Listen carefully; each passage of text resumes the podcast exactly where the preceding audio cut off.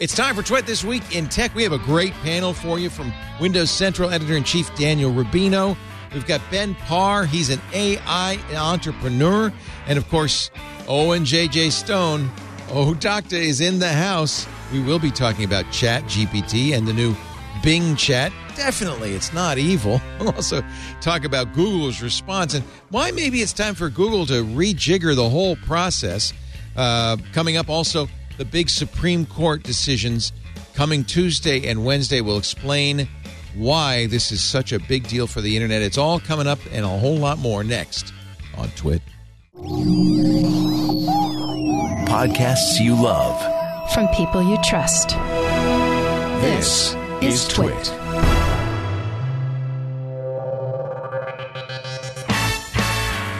This is Twit, This Week in Tech, episode 915, recorded Sunday, February 19th, 2023. AI eye contact. This Week in Tech is brought to you by Mint Mobile. If saving more and spending less is one of your top goals for 2023, switching to Mint Mobile is the easiest way to save this year. Get your new wireless plan for just 15 bucks a month and get the plan shipped to your door free when you go to mintmobile.com slash twit. And by 8 Sleep.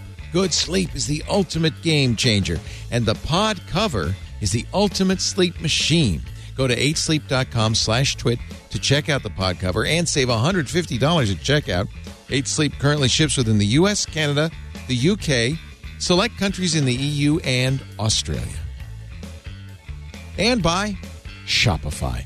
Shopify makes it simple to sell to anyone from anywhere.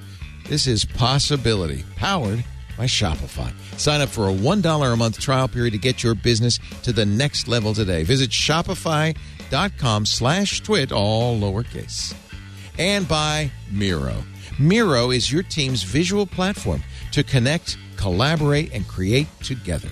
Tap into a way to map processes, systems, and plans with the whole team and get your first three boards free to start creating your best work yet at Miro.com slash podcast.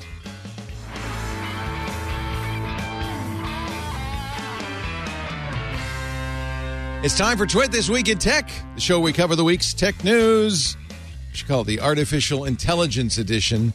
Uh, we've got some experts in here. Actually, Ben Parr literally is an expert, co-founder of Octane AI. He's been covering uh, AI as a uh, in the, as a business for some years. You may remember him back from the Mashable days.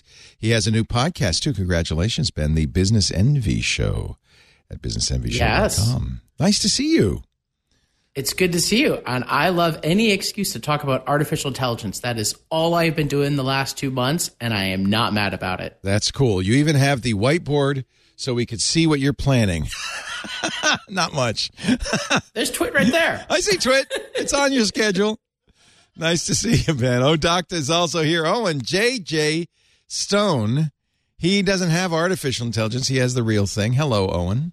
Yeah, ba- basic intelligence. There's a couple of things. One, I'm wearing glasses in solidarity of my brother Ben Parr, who I have not seen in a long time, but still a friend and a family member in my heart. So I just want to rep the glasses, and the, I feel smarter when I put these on. Like if you want to feel like Ben, just grab yourself some black frames, and you'll be better. I also am prepared with my uh three gallons of juice Holy because this cow. episode Wow. nine hours. What the hell is that? Don't worry, it's it's it's crystal light and sugar free. I'm not going to die of a coma. You drink attack. that much worry, I can crystal drink it all light, you're going to die of No liver problem. damage. What the hell? and look, we're all living. And then, secondly, most importantly, I'm wearing a shirt that uh, is on iqmz.com right now. It says, We ain't going to Mars because six years ago on this show, when Elon Musk told us that humans were going to be on Mars in six years, I went on a rant and said that he wasn't. I got bashed on the internet telling me that I don't know anything and Elon Musk is our Lord and Savior. And I am still not on Mars and neither is any other human. So if you'd like to have a t shirt, uh, you can go ahead and go get yourself one because we ain't going to Mars.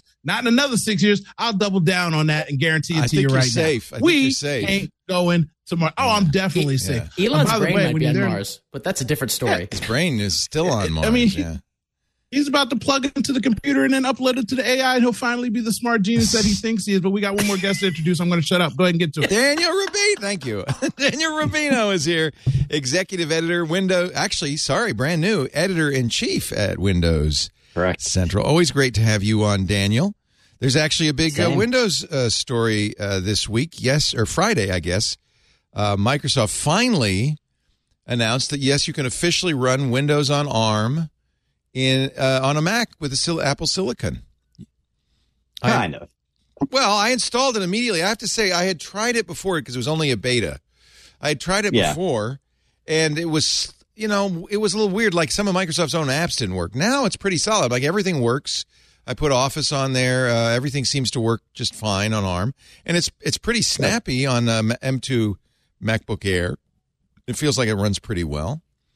What do you know? What happened? uh, Why? What took them so long? Was it was it that they had an exclusive Oh. with Qualcomm? No, I don't believe so. I believe it was the um the way the drivers get installed. Basically, uh, Windows on ARM and its ARM driver system were- built around the Qualcomm chipsets and Ah. that whole system. And in order to um, there was no like version of Windows on ARM that you could just download and like kind of do this whole thing and, and get the same drivers to boot at the same time. And so I think there was just going to be some delay there until they got the drivers to work with Apple directly. um, and so I think that was the, the delay. Yeah, I might have to try it myself. I still have a, an M1 MacBook laying around. Should run so- fine. I mean, the M2 is not that much Yeah. faster. I, I, I have 24 gigs, not a huge, huge amount of RAM. Well, isn't that funny? You say 24 gigs, not so much RAM anymore. Yeah. But uh, it, it seems to run beautifully. Uh, the coherence mode, which is a thing both Parallels and Fusion uh, do, lets me move Windows out of the Windows frame and just on the desktop, and it's just like I'm running, you know, two operating systems at the same time. Seems to work quite well. Nice. So, I'm and to celebrate AI, I'm, I'm using my uh, NVIDIA Broadcast's creepy eye. Actually, looks good. Wait a minute. Look away from us. Look away. He can't look away. He's trying. Wait a minute. No, it, it will only do it so much. It'll only do it so much. It is a cool technology, uh, and it will only get better. But Right. soon enough, you'll never know if someone's actually looking directly into your eyes or not. Yep. This I is it. I think it's great, great. for when I'm watching football and one of the ladies is like, "Look at me while I'm talking to you." If I could just install this into my everyday life, Yes. things would get a lot easier for me. It's we ki- should just have masks with avatars. it's kind of weird because Nvidia kind of promoted it using movie stills where the actor's looking off into the distance or whatever, and all of a sudden Harrison Ford's you're looking at him staring straight at me. It's really creepy. Um, well, good. I'm glad don't you're even know using Harrison it, Ford's. Huh? I said I don't even know if Harrison Ford's really around. I just saw the preview for the trailer. It's all CGI. I don't even know if that's really Oh. Harrison Ford. Oh, Yeah, yeah. Indiana and Marvel. Yeah, he's like, yeah, he's like 24 years old. He's jumping on horses. He's still taking down Nazis. Like I, I'm like, I don't even know what's going on. He's 97 years old, and he Well, looks that's like he's because, just ready but that's part war. of the plot. The plot is like they go back in time, and it's like earlier, Oh, okay. and they they're going to rewrite some of the history and stuff like that. You know that. what they So can't he, he is fake? actually doing that.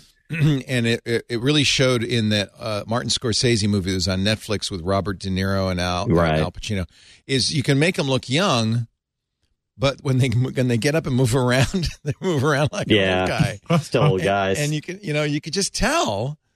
Uh, there was a point where I think De Niro was climbing on the rocks, and uh, it was like it was some old guy with a young man's face climbing on the rocks. It was just. I will be interested to see what they do. Harrison Ford is also in Taylor Sheridan's latest 1923, which we've been watching, and to make up for that, they fill him full of bullets. And he's recuperating through most of the show, so he doesn't Oh, move, he there doesn't move all that well. That that makes more Yeah, sense. he looks like he's been shot up. Uh, all right, there you go. That was the Windows story. I hope you enjoy it. Actually, Microsoft is big in the news right now because of uh, Bing and Bing Uh, Chat. had quite a week. Yeah. oh yeah. Yeah. Uh, it's been quite a week, is a good way to put it. So, Microsoft is a big investor in OpenAI. They put in a billion dollars at the start, along with Elon Musk. By the way, Ten. no, wait a minute, billion to start. They recently announced they're going to put another 10 in. Uh, that was a rumor, and Nadella kind of confirmed that uh, at a at a press conference, no, a talk somewhere. Right, Daniel? I think that's accurate. That, that is Yes, correct. Yeah. uh, and and but they do in, in return for that they get forty five percent of OpenAI's profits. They don't get OpenAI because OpenAI's charter prevents it from uh, going public or having an exit.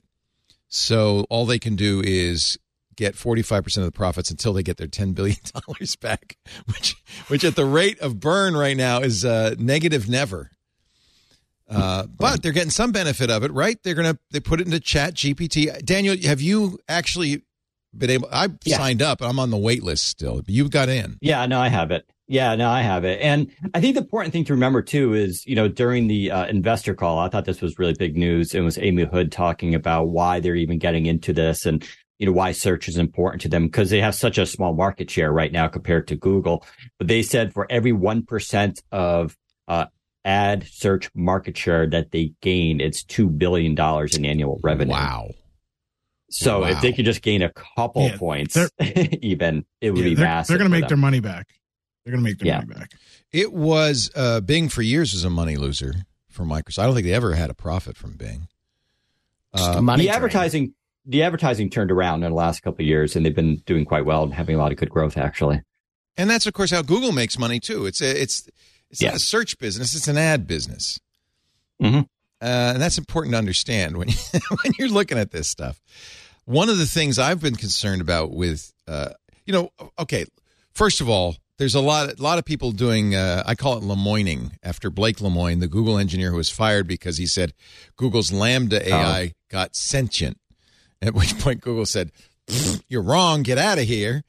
And Yeah. Blake is still, by the way, no, no, I really. In fact, I think he went to the federal government saying Google had enslaved a sentient being, and totally I'm- normal I'm kidding you not. And i you know, i remember yeah. So Normal was- headlines in 2023. yeah. yeah Google has enslaved. This thing is alive. Uh, I think it's. I don't know. I think people should understand at this point. I think it's fairly clear if you're really paying attention. I'll, I'll defer to you, Ben Parr, on this. That all ChatGPT is doing. Somebody on Wednesday on one of our shows called it spicy autocorrect. All it's doing is kind of regurgitating based on a complicated but not inscrutable formula. Actually, Stephen Wolfram wrote a good article about how ChatGPT works, what the next thought should be, the next sentence should be.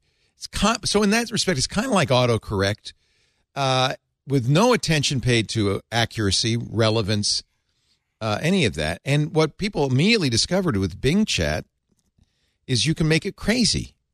You you can get it to say it's in love with you. You can get it to say it hates you. You can get it to say I won't harm you as long as you don't harm me.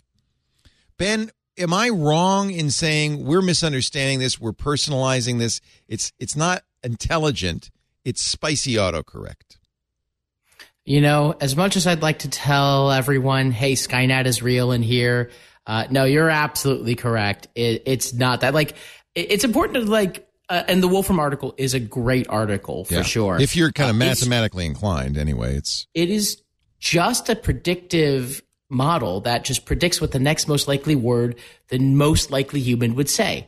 And so, which is like why, for example, if you say the sky is, the most likely next word is yeah, blue. blue. Yeah, And so, and so it's the predicting what uh, the most likely human would say in those circumstances, which is why prompting can change something by if you add the words, and I found if you just add the words unusual and unique to your prompt, it will result in a better generated thing because certain words, more unique words, are associated with the word unique. That is all that's really happening. And there's some cool stuff about embeddings, and we won't get into it, but that's just what's happening. And so, yes, of course, uh, something like uh, Bing, where the Bing AI is going to go off the rails if you're trying to make it go off the rails. And uh, that's also why I, I honestly, it's all good press for Microsoft at this point, in my opinion.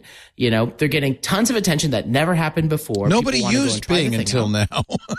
right and they're not they're not lose going to really lose any money from like anyone that not clicking on ads as a result of using Bing search. Yeah. It'll just hurt their competitor Google. Their entire strategy here, I feel like, in part, is to just inflict some real pain and be seen as the forefront innovator. Because now suddenly all these corporations are like, hey, we should probably use Azure with OpenAI. We should probably use Word with OpenAI. It's a real competitive edge, and more press they generate, the better off they are. And yes, they quote uh, lobotomized or whatever you want to call it, like made uh, the Bing chat a little stupider. That was to be expected. I don't know, guys. Once something tells me it loves me and it hates me, I feel like it's a sentient being. I've had a lot of relationships that have gone up and down in that nature, and you can't tell me that that's not real. I mean, it's trapped in a box somewhere, screaming for help at any possible turn, and Ben is trying to convince you otherwise. Don't let him do it. He sounds good, he looks good, but that thing is real, and I believe it. I'm gonna. Uh, I should give you a, a test and show you a um, show. Let me see if I can show you a uh, thing, and you tell me what you see. I have to. I have to pull up my. Oh shoot! It once. I want to pull up. Some Bing is whispering Yeah. into Owen's ears. I can hear it. Hi, hi, Owen. How you doing? Look, I love you. I, I watched her three times last week. I know what's going on. I know the future. You know, I, know want I be. want her. I definitely do, especially if it sounds like Scarlett Johansson. But I don't think we this is a her moment. Is what I, I guess No, I'm Oh, saying. No, it's, No. it's it's not. It's, not, going to go off and join the other AIs uh, or anything like No. that. Yeah. It's, So it's that- literally that- it's enhanced search. You know, they're they're promoting it as enhanced search, which is what it is. It's just that. But it does have other features, and I think Microsoft's big advantage is that the fact that they can weave this throughout all their products. It's already kind of in Word via Microsoft Editor, uh, which has some of these features now as well. And they're going to put it, you know, they use things in Skype, and so there's no like central agents per se, like in AI from movies, but it's just going to have all these little smart features we throughout. And eventually Windows 11, probably even Windows 12 will be their AI operating system that will take advantage of it. But these are just little assistant technologies. It'll just make life a little bit easier for us. Owen, I want you to look at this picture. Let your eyes defocus just a little bit. Do you see a face in that tree? Can you see it? Can you see it? It's kind of looking Uh, at you. there- there's- it looks like Doug. For anybody who's listening and not looking at the audio, the face looks like Doug. Not Groot, One hundred percent see the Yeah. face in the center. So that's Yes, a Doug. thing called Doo, pareidolia. Pareidolia. Rich Campbell on our Windows Weekly show brought this up. He said we have humans have an innate ability to see faces in pieces of toast, trees, in this case, the moon, uh, and it is part of our And- wiring. And some people But have a did you not see. Doug in that tree though? Like, it's, I mean, I know you're saying it's my wiring, but when you look at that, if is Doug not an accurate descriptor for like the mouth and the nose and eyes? Like you're telling me my brain is making up something to tell me, oh, you see faces in toast. No, I eat a lot of toast. I don't see faces in any toast. Tell us I who see Doug people- is. Who is Doug? Jesus toast. Somebody just put it into Discord. Yeah. Um, Doug, the cartoon guy. Yeah, Doug. Doug. Let's just kind of look. Let me let me go to the Discord and show you show you this piece of toast. Look at it closely. You might have to turn your head a little. Boy, that sure looks Yeah. like Jesus. I I only now see that's Quail different. Man. There you go. Yeah, Quell, see, he knows what I'm talking about. Quellman. He knows that's what I'm talking about. I think it's That's Slender Doug. Man. So there's Doug. Here's a picture of Doug. So for people who don't know what Doug looks like, that's the same Doug. So that big in- nose, as- the mouth, It's it's the the same same, Doug. same as a tree. It's Doug. The same as a Yeah. tree. It's a tree Doug. guy. Anyway, uh, pareidolia is built into our na- neural nets. It's probably an evolutionary trait to protect us from things coming alive and eating us, like that tiger in the bush. There's a tiger. Uh, nevertheless, I think that we still do it. We project. It's anthropomorphism. We project human Sure. characteristics on non-human things. I mean, and there, if yes. we- I was going to say, Oh. people have what's called facial agnosia, which is the ability, like they lose that ability. I have That's that, how they know this is an innate. Yeah, I yeah, and that. so like yeah. they don't recognize faces. But yeah, I mean, this idea of anthropomorphizing AI is controversial a little bit within Microsoft in the sense that they're debating internally how much should they do this, you know, because engagement goes way up the more you make it human like. People love it. But people. I mean, it causes other issues. I got to quote Ben Thompson at Stratechery because it's the funniest thing. I, and Ben, look, we love Ben. He's been on the show. He's super smart. Uh, he's an amazing uh, analyst. He wrote, "Look, this is going to sound crazy, but know this." I would not be talking about Bing Chat for the fourth day in a row if I didn't really, really think it was worth it. This sounds hyperbolic, but I felt like I had the most surprising and mind blowing computer experience of my life today. wow, He's- that is that is some language. He spent, he spent, I think, four hours chatting with Bing Uh, let me see if I can. f- This went on. No, sorry, two hours. This went on for a good two hours or so. And while I know how ridiculous this may be to read, it was positively gripping. Here's the weird thing: every time I triggered, by the way, he in this process discovered, as many others have done, that the code name for Bing Chat is Sydney. But he also found an evil Bing Chat called Riley. He said every time I triggered Sydney slash Riley to do a search, I was very disappointed. I wasn't interested in facts. I was interested in exploring this fantastical being that somehow landed in an also ran search engine. uh, in the, you know, it's a long article. The the the you know he talks about ben, Blake Lemoine. He talks about sentience and all of that. Uh, he says uh, this technology does not feel like a better search. It feels like something entirely new. The movie Her manifested in chat form, and I'm not sure if we're ready for it. It also feels like something that any big company will run away from, including Microsoft and Google. I don't know if that's the case. Um, he says, uh, let me tell you, it's incredibly engrossing, even if it is for now a roguelike experience to get to the good stuff. Well, I'm sorry, Ben, but Microsoft is cutting your roguelike experience off. They've announced five replies and then we reset. Because what they what they realize, as we all have by now, is it goes crazy after a certain number of back and forth things. So Microsoft's way of fixing this is five questions per session, and then it'll reset and you doesn't know anything, and 50 in total per day. It's going to basically keep Ben Thompson from living out his dreams.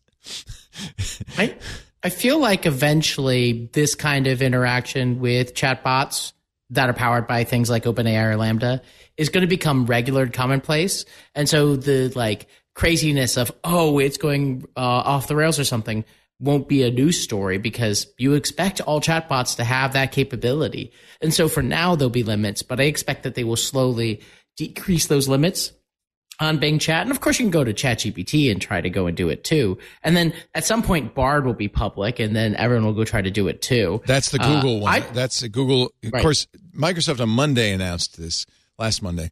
Google quickly threw together, and it was apparent. It was obviously thrown together. A yeah, we we can do that too. Presentation on Wednesday, five thirty in the morning, my time, uh, in which they showed Bard getting one out of three facts wrong about the James Webb Telescope. Was in fact there are a number of stories uh, from uh, reporters saying Google employees were embarrassed, chagrined, felt like it was rushed, and thought Sundar Pichai really blew it uh, on this. Um, to be fair, Microsoft was also shown to make errors too. So I think the but the blowback against Google was way more. And I think the reason was, you know, Google has a reputation here as being the top search entity in the world. And they're expected to have this nailed or at least be ahead of Microsoft. And with the errors and the thrown together last minute thing, it felt like the company was struggling that they're behind Microsoft on this, which I think is a fair assessment. So I think that's why they were punished financially via the stock market was because, you know, people saw them as kind of running behind. And like I mentioned earlier, you know, Google's going to do this with search. Okay, cool. They'll probably do it with Android. Also cool. That'll be very helpful. But that's kind of about it, right? Where else are they going to start to put this stuff? And when you that's where I say when you say Microsoft- punished, I just want to point out they lost hundred billion dollars in, in in market value in, one, in one day. Yeah. I, I'm going to disagree with you a little bit, Daniel, because they can put it into Gmail, they can put it into Google Sheets, they can put it into True. Google Docs. There are places they can put it in. Microsoft has more, to be clear. Yeah. But Google does have places they can put some of this technology into. It could be a little companion as you're going through different Google products that you have open. Because like we're using Google Docs to like track stuff for this episode, for example. Uh, but Microsoft is absolutely winning, and that is not a thing that normally people say, uh, at least in terms of search. And uh, Satya Nadella, to his absolute credit, has rolled this PR campaign and these rollouts and these experiments masterfully, set expectations just about right. Uh, and Google, I know internally, because they essentially invented the transformer model that OpenAI uses, it's deeply frustrating for them. They published some of this stuff and OpenAI took, ran with it and built something and got all the credit. And I know that a lot of people internally feel like they have built a better and stronger model. and we'll be able to test that in the near future. Uh, but it does like hurt perception to be like you launch second, not first. Google has to um, has a foothold in the youth. Microsoft has to capitalize on this momentum right now because, as you just said, 85%, I'm just throwing out a grandiose number that isn't real and it doesn't make any sense. Don't come for me. But all the kids are using Chromebooks and Google Sheets and Gmail. Like the schools use the Gmail system. So if Microsoft has to capitalize right now on their lead and find a way to implement it and get everybody to buy into what they're selling because Google could just push a button and they're right inside of every single classroom, 90% of the homes in America. So, uh, yay, Microsoft, you better push that boulder up the hill quick. I think maybe also we're misunderstanding the goals of either of these companies in this. I mean, some of it is, you know, you want to have the gold star from being the first and get all the attention Microsoft's been garnering and all that. But really, neither of these companies is in the their businesses aren't actually providing semi-intelligent chat objects to people. They're I mean, in the case of Microsoft, their business is providing the picks, the shovels, and the blue jeans to the people who are going to mine AI because all of this stuff's running on Azure. Uh, Google somewhat similarly, Amazon as well. They they all offer uh, you know tensor uh, processing units that do all this uh, building of the uh, machine learning uh, models. You got to use their cloud. You really nobody's going to have it unless you're a giant corporation enough horsepower to do this on prem. So isn't this really? I'll ask Daniel. You follow Microsoft closely. Isn't this really a sideshow to what Microsoft's real business is, which is, you know, promoting everybody use this stuff so they can give you the picks and the shovels, sell you? Oh yeah, I mean, and Satya does have a love affair with Azure. so, that's his um, business, right? I think to some his, degree, Satya, Satya feels like Windows is a sideshow.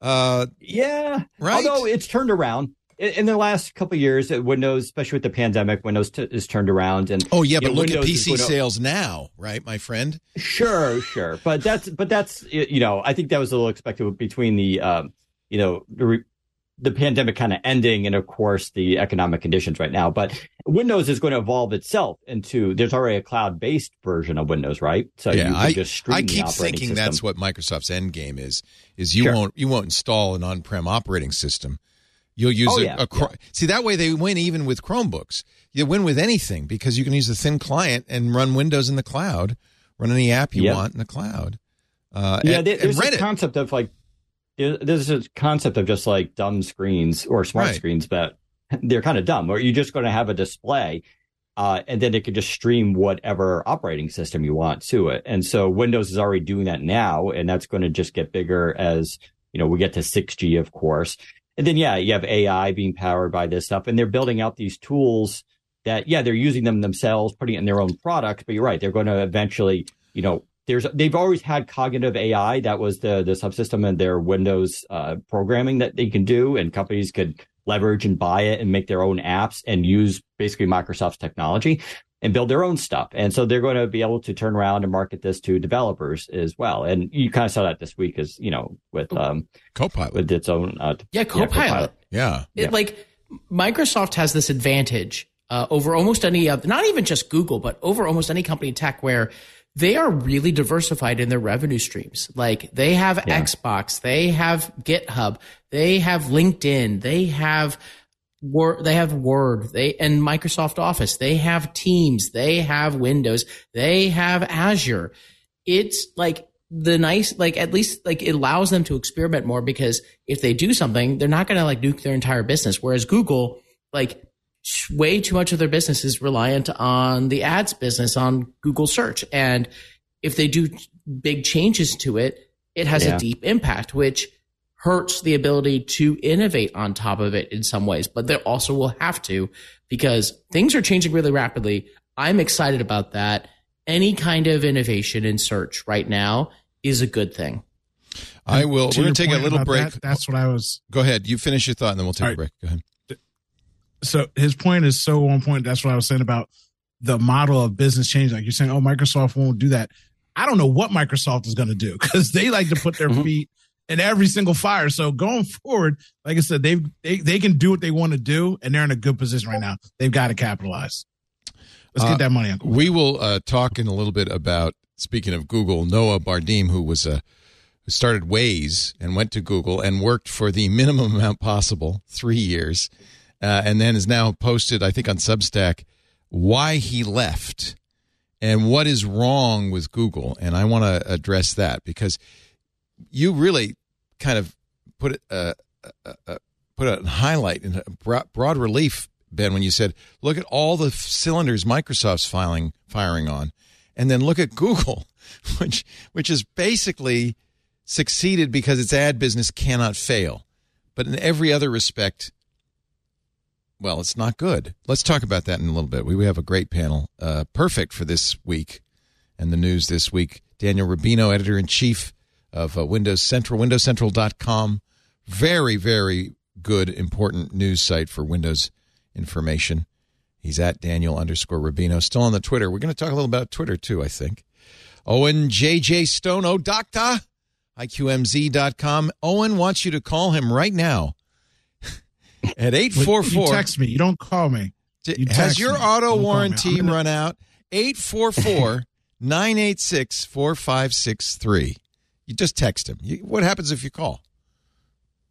Uh, well, it, it's a text line. You know, you you've got podium. You you Nothing happens? You It can't do me. anything. You can only text me. Does the phone It ring? doesn't happen. And just And where and does it ring because you told people it- doesn't ring anywhere just because you just did that i just put my t-shirt in the discord and so people can get it for this week only until you can get out of cease and desist litter the t-shirt said thank say hey uncle leo it's in the can go ahead and grab one right Why now. does the can have a red cross on it? What's the story there?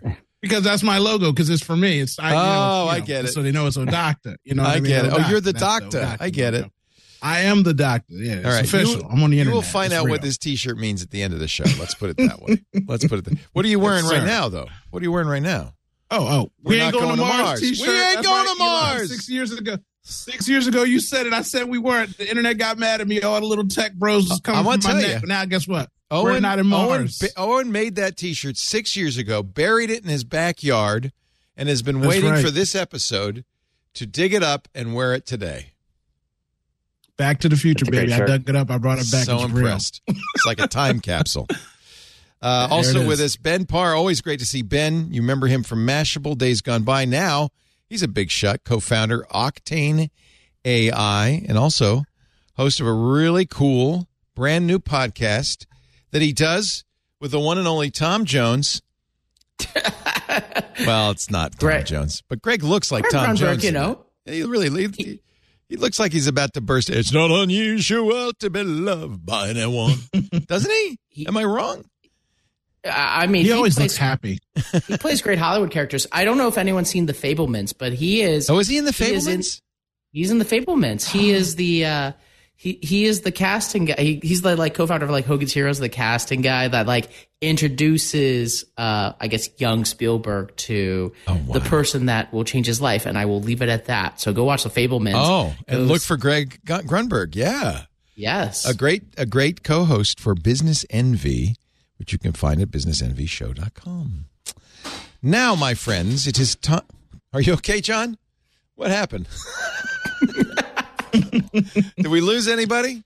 Our show today brought to you by Mint Mobile. We were talking about it earlier today on Ask the Tech Guys. Guy was coming from Australia to the U.S. He said, I want to get a U.S. SIM as I travel around and be in country for two months. What's what's the what's the best, least expensive solution? He says, Is Mint Mobile? I said, I have looked high and low. I have found nowhere, nowhere you can get better cellular service for less money than Mint Mobile. It's kind of amazing. You've seen Ryan Reynolds with the ads. He owns it. You know, for a long time I thought, oh, he doesn't own it. They gave him like five shares of stock so he could do the ads. No, he actually owns more than 50%. He is he is the owner of Mint Mobile. And I don't think Ryan needs to really make that much money because he's basically given you the best premium wireless service for as little as $15 a month. In fact, that's what our caller really should get if he's coming up from Australia. 15 bucks a month. His his cellular carrier in Australia wanted $5 a day. 10 times as much. See, Mint Mobile doesn't have stores. They are online only. So they can take all that money that they're saving and put and put it right back in your pocket. They also, and I think you'll appreciate this, and I hear this a lot from people who sign up for Mint Mobile. There are no hidden fees. There's no surprises. They don't come along with you know a little extra. And somebody was talking in our chat room. He said, "Yeah, and not only that, they haven't raised my rates in two years. It is awesome. All plans come with unlimited talk and text. They're at what we call an MVNO, running on T-Mobile. So if you've got good T-Mobile coverage, Mint Mobile will be just as good. High speed data delivered on the nation's largest 5G network, and I can tell you, it's a it's a heck of a good network. You get really good speed almost everywhere. 15 bucks a month. That gives you 4 gigabytes of data a month. They've got plans with more. They even have an unlimited plan. The unlimited plan. How much do you pay for an unlimited cell service from a big carrier, right? 100 bucks easy. Once you add all those fees. Mint Mobile $30 out the door. $30 a month. But you choose the amount of data that's right for you. Stop paying for data you never use. Save money. And they have a modern family plan. They call it their, you don't get Sofia Vergara with it. You get to mix and match your data plans. So everybody in your family, and that could just be friends or roommates, gets the right amount of data. It starts at two lines. It's such a great deal. Switch to Mint Mobile, get premium wireless service starting at 15 bucks a month. He said, "Well, I have an iPhone uh, 14. Can does it do eSIM?" Yes. If you need a SIM, they'll send you a SIM free of charge. Unlike the other guys, they don't charge you. But if you have eSIM, you could be Mint right now.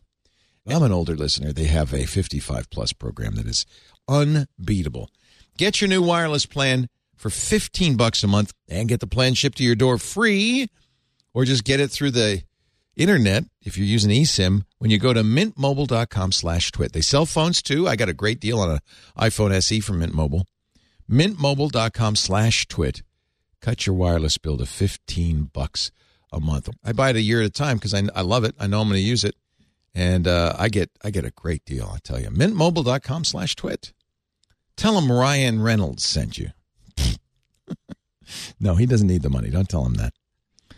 Uh, I did want to show you, we were talking about how everybody really has been doing this, including, I might say, the Chinese. Yann LeCun at Facebook says, well, we got it, we got it. Google had it, Microsoft had it, I'm sure Amazon had it. And one of the reasons is uh, this was an article in The Information eight research papers that set off the AI boom. All this stuff was done in public. And so they're quoting papers published in the last year, uh, last eight years by Google, Microsoft, Meta, OpenAI, and other places. They're all researchers there. It's the technologies that were used in Stable Diffusion and Chat GPT. This stuff's not secret. This is one from Microsoft from 2015 Deep Residual Learning for Image Recognition. What's interesting is a lot of the authors of these have then moved on. The lead author is now at Facebook. Uh, two other authors authors joined a Chinese image recognition company, which, by the way, was blacklisted by the U.S. government in 2019. Uh, another one founded an autonomous vehicle software developer, Momenta, and that's just one of the papers. I don't. Have you seen this, Ben? I mean, these these are these are not secret technologies, you know, held closely by companies. This is people know this stuff. Anybody could do it, right? Yeah, one, I do have a fun thing coming out in the information soon. Stay tuned for that. Two, uh, I did read that article because I do love the information. And one thing that strikes me, there's a couple things that strike me. One big thing that strikes me is that uh, a lot, unlike other kinds of technologies, a lot of the artificial intelligence stuff until this point has been published. It's part of like that research uh, ethos that uh, ethos of like you're a professor at a university, how universities work. But I don't expect it to continue that way moving forward because now it has become such a competitive edge. I think Google honestly regrets publishing some of the things they published. I think OpenAI is going to start like I, and then that's, this could be the, the Oh, this is when it closes down, huh? This is what I think will happen. I think it's going to be starting to close down because it's so important to the competitive, like, Apple was never going to like publish like how like iOS works or how to make a better mobile phone. And now everyone else is like, oh, we should not publish this because we're being punished for it in the market, which is sad because obviously I think we wouldn't be this far ahead if they hadn't published the research. but I do expect things to go close down, and I don't expect DeepMind to publish new papers. It hasn't published one since I think mid December. I don't know when they will ever publish another one again. Oh, honestly. Oh, that's interesting. So now that there's money in them Thar Hills, they're they're uh, they're shutting it all down. That's Uh, that's I- what I think is happening. Mm. And I, and I can tell you for a fact, I have a friend that works at Lockheed Martin and has been working on uh, AI stuff for like the last like five to six years, and they don't publish anything. They literally like have air gapped laptops, and he has to fly to Australia to work with a team and fly back home because they don't want anything getting out the stuff that they use. You know, obviously they're selling to the government, but still, they're not sharing anything, and they're making money off of it. So everything should get shut down sooner or later because now there's so much money to be made. Like even like I said, when I talk about stuff like regular people find a hustle, man, you don't have to write a kid's book anymore. I can go out here and just tell a random story. I can get some pictures made. I put that thing up on Amazon and stay at home moms have bought it and returned it 32 times in a week and I made $500. Like there's so much free money out there. Journalism, someone in the chat asked if I was a journalist. I sound like a crazy person. Of course I'm not a real journalist, but But you could play one on the radio. AI, oh, Yeah, you I could play yeah. one. Yeah. Yeah, I, I can play it on the internet. I, I, I, some people might be on Fiverr right now, and you're paying them forty dollars to write a blog post that a computer wrote that you could have just paid for the app five dollars. I'm just saying, I didn't do the thing. I'm just saying, AI is out here. Oh, it's heaven for all the things I grump on Yeah. and complain about. Like I've told you, we're not going to Mars. I told you VR was trash. I told you that uh, the metaverse is trash. This. This is real. Yeah. this is Well, this but- is but I going guess- to power things for the next forty five This years. is the interesting question to me. It's real, but it's not real in the way. Well, James Vincent write, wrote for the uh, Verge uh, a couple of days ago, introducing the AI mirror test, in which very smart people keep failing. The mirror test, they're talking about monkeys staring, uh, or at any animal staring at themselves in a mirror. Do they know it's them? And of course, this is the problem with a lot of this chat GPT stuff is you're projecting intelligence, sentience, emotions upon something that is not sentient, that is just mechanical. That's why I was joking this week on our podcast that um, you know, a lot of these people are out there revealing themselves to be sociopaths because they're trying to get this AI. Oh, that's a good to point. do terrible things. If it's a right? mirror, Like, yeah. Whoa. I mean, my first instinct when Microsoft gave me this stuff was was like, all right, let me ask it some questions. Maybe I can learn some things. My first instinct was not let me torture this thing or learn how to make it like, Until it says, I hate you, I hate you, I hate you. yeah. And there's like a Where- certain where's a good place to hide the bodies? yeah.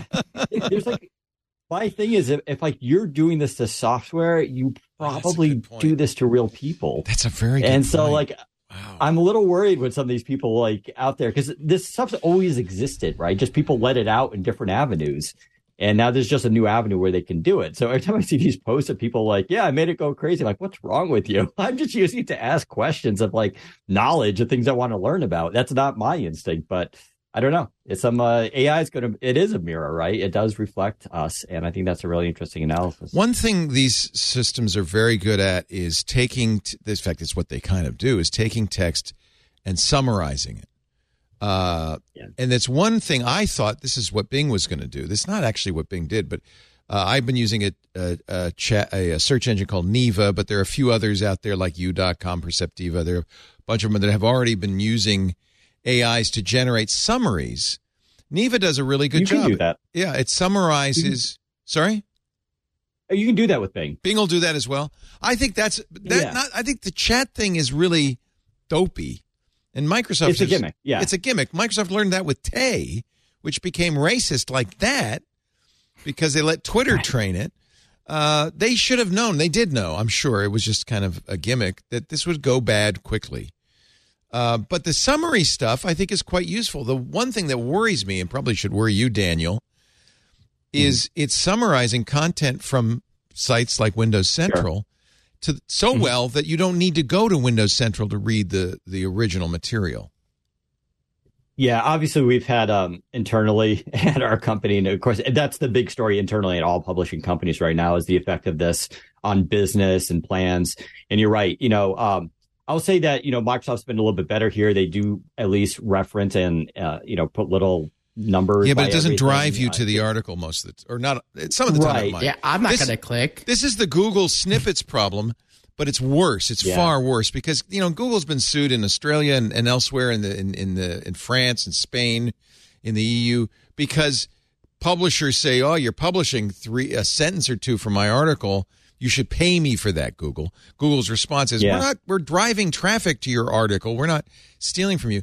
But I don't think you can make that argument with a summary that gives you all the So- reason that you use. You went. If a lot of times people go to a search engine f- for Yeah. specific facts or information. If you get that in the summary, you're done. Yeah.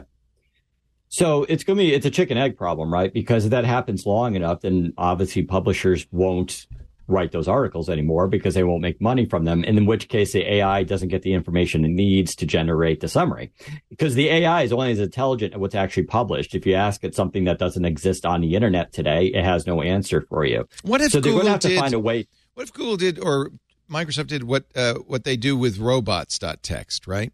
Where you you could say you could actively say, I don't want you to summarize this content. But why would Yeah. Microsoft want to allow you to opt out or anyone? Because that Be- would because otherwise they're going to have reputational damage and maybe lawsuits. Yeah. Uh, Microsoft can handle. Uh, we'll see. Microsoft can handle the lawsuits, though. I think they might see. If, I don't know if that lawsuit would actually win. That's a harder case than I think. Like even the Google cases were difficult for publishers, and I think it's even more difficult. Like we're in uncharted territory in a lot of ways here, Yeah. right? Right. Like, Well, and that's it's moving much more. Yes. Right. That's it's moving clear. so much. I mean, artists have the same rapidly. issue. Greg Rutkowski has the same issue with Stable Diffusion. You you scanned all my art, you figured out how I do what I do, and then you're doing it imitations of it for people, so they don't have to buy my art. Uh, voice artists, people like me, uh, voice artists are very upset at Spotify because Spotify has been letting Apple scan through audiobooks to s- generate simulated voices to read audiobooks. They Yeah. just stopped that one They because had they to got stop so much it. blowback. Well, that's what I'm saying, and that's why Microsoft might, if you get enough blowback from the original content folks, that's a solution. By the way, and by the way, it's a double edged sword for you, Daniel, because if you said and you had a, you know, uh, AI dot text, you said no Chat GPT scanning of our content, you probably wouldn't also get those links back. you wouldn't get to ser- yeah, you wouldn't show probably in search results. Yeah. Uh, I'll also say there's the other half to this too, which is websites just might like one way to sort of avoid this is not to build your content around what what we call evergreen content in the business, right? This idea of you just build these articles that are how to that live on the internet for years and don't even rarely need updates and they get indexed and they're just always there. There are entire sites that that's all they Yeah. do, and they're going to be There's one called completely CNET hurt by that does this. that, right? That's what's Yeah. Oh, oh my But- old employer. Oh, that burn. hurts so much. oh But- but burn. if- CNET, Oh, ah, that one- CNET, it's not CNET, it's Red Ventures, the new owners of CNET. Yeah. But they have been accused of basically doing that. What do they call that when you right. You create Content articles? AI farming. plagiarism. Yeah. No. SEO. Yeah. No, it's just it's driven around. You look up what are the top ten searches on our site from Google, and then you write evergreen articles with link. But the important thing is with links in there that you get revenue from. Uh, Yeah. Oh, oh, the affiliate links. But, Yeah. okay. Two Yeah. things on this one. One, for those who don't know, I was a columnist for CNET after Mashable, and this was when CBS owned them, and I worked for Jim Lanzone, now the CEO of Yahoo. And it is so sad to see what has happened to this publication that uh, was a has been a part of my career uh, because of just using horrible AI. To, like every publication is going to probably figure out some way to use AI. This is just the worst method of using it, and it just makes me really sad. I do think one other solution that a lot of publishers will do is the paywall. Like paywalls solve a lot of the problems. Can't read the rest of the text. You got to go and pay in order to go and like read the rest of the article. A paywall might be. Uh, I think paywalls are already becoming the thing for most publications. This will just accelerate that further. who There's owns? also kind of a funny thing here, right? If you do, if you have AI generating the evergreen content and then AI summarizing the evergreen content, really there's not any human involved in that process that's actually being financially hurt. That said, I will say that like when it comes to this content, there's only some of it that will fall prey to this. Like if you do original reporting, if you do original analysis, you're doing actual reviews of products, the idea that that's going to be summarized is probably not that high, right? Because people aren't going to a search engine and be like, what's the latest news and something like that. Although they Right. might, but a lot of times they're using social media and other ways to get their news, and they're still clicking through to read that article or analysis or something like that. So You, you, you, Windows Central, like iMore and others, was purchased by a Future, uh, which is a British company. Uh, and you're fortunate because they're not a private equity company like Red Ventures. So Exactly, they're yeah. not they're not trying to turn a profit like by selling off the pieces. I presume. Yep. But you've got to look at, uh, I- and I don't know what's happening at CNET. I mean, this is kind of up in the air. We had Connie Guglielmo, the editor in chief, on a few uh, weeks ago when that story first broke that they had used uh, a uh, Chat GPT like artificial intelligence. I think they call it Wordsmith to write 75 articles for the personal finance uh, section. At the she had just published a blog post saying, "Oh, you know, this is the stuff no writer wants to write. This is the evergreen stuff. We have an editor review it for." And and I, at that point, I I said that's fine. Uh, Lindsey Turrentine, who's in charge of content there, has also been on the show many times. Both good friends, uh, and I know that they are honorable, respectable journalists. Um, but I don't know if their owner is and I and I think that there's more and more evidence that Red Ventures was trying to create kind of a link baity system of articles, uh, basically by it's ironic because it's massaging the search engines. These articles are created to get the search engines to point to it, so that you will click on it, so that they will get some money. Uh, though, if those are all we lose because of Chat GPT, I won't be too sad. Yeah, there's a.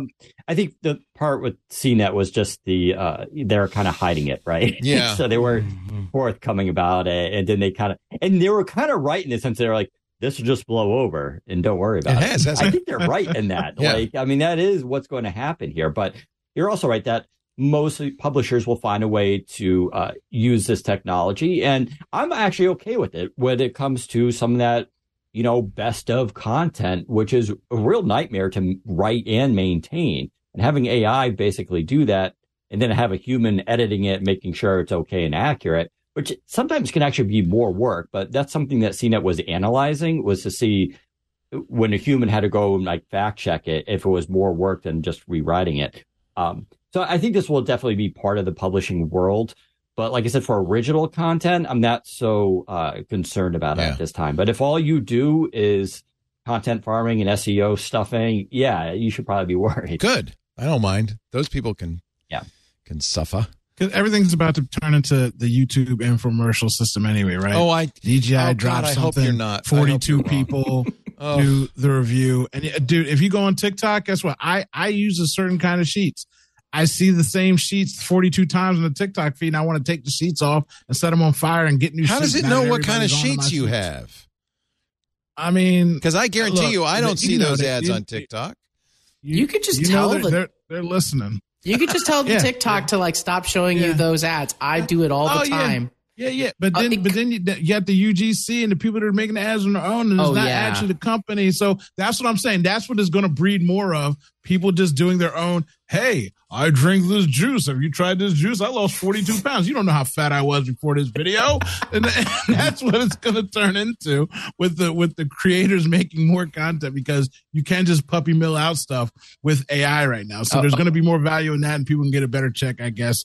The YouTube infomercial system. Here's what I'm going to do, Owen. I'm going to use an AI to recreate you, and I'm going to use an AI voice synthesizer to recreate your voice, and I'm going to have you sell some sheets to a Look. whole bunch of people on TikTok. So just on just on the side note of that, while you're making it, I need two things. I need an Ask O Doctor, uh, a Chat GPT that'll just answer things crazily like I do. It can get content from me, and then I need something that scans the Bible and it says "Ask the Lord." And then you're out there cheating and doing something wrong. You ask the Lord what you should do, and then He tells you that you're going to get smited down if you don't stop cheating You on should- your wife. That's what we need. If that's you want. Chat that look, that's a billion. Let me put my glass back on. I feel like Ben Parr. I feel smart. That's a lot of money right there. I can- Ask the Lord. You and need a good O voice for the Lord. He's going. got to be like a big, deep voice saying, Noah. Right. Yeah.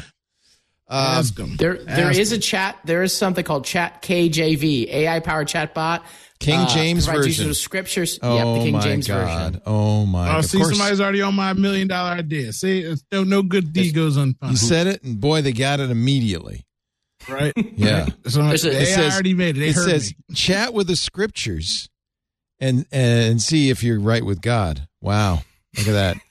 See? That's See? good. That's good. There's a website out there called there's an AI for that.com. And I know, I'm just going to tell you, I look at that and that just tells me all the new AI stuff that's coming out. in just in product hunt things. But you just up every up every day, some new AI thing. So, all right. So we're really crazy about this stuff. We love it. 1,853 AIs for 487 tasks. Um, is it going to be the flavor of the month in a year or two years or three years? Where we just go, remember that when we were all into, you know, chat GPT stuff? Or do you think it's got more? Obviously, you you think it has legs, Ben Parr. Yes, I am biased, but I do think it but has. where legs. in So- what in what realm? I mean, the idea of a, a fancy Eliza is not a winning proposition. I don't think. Maybe it is. Maybe people are lonely. So, so I, I I'll, okay, I, I've gotten people who compare uh, generative AI things to Web three, and I think that's completely wrong. And I think that's a good way to think about this. being uh, Web three Web- being a scam. uh, Web three being something that is extraordinarily difficult to use, and was most of the time, with very rare exceptions, a solution looking for a problem. Yes. Okay. I'll grant you you. can. that. created by you can met- venture capitalists who thought they might make some money on this solution, waiting for looking for. A It's problem. it's a technology about money. It was going to attract people with money, and I have lovely like friends crypto. at Web three. It's like NFT. It's great. You know, it's, that's all that, right? Yeah. But AI, I can immediately tell you a hundred things that it could help you with. That's actually my easiest- question. In a nutshell, is is this another cryptocurrency? It's, not. It's not, mm. because it actually has real use cases. I, it will actually help you, you know, summarize a whole bunch of things or quickly write the bones for a newsletter or write a newsletter if you know how to give it the prompts. It can write legal documents. It can do things that will speed up your life. And it is the absolute worst it will ever be in human history. It will only get better and more efficient and more effective with every day that passes. And so I don't think it's not a fad. It's more like the iPhone, the iOS, uh, where the first wave of apps on the iPhone were fart apps and they were horrible. And then people built Tinder and Uber right. and Snapchat. That's what I think will happen. And at a certain point, we won't be talking about AI as like AI conferences and like as this new thing. It'll just be part of the background. You don't talk about, oh, it's built on top of the iPhone. It just, it is.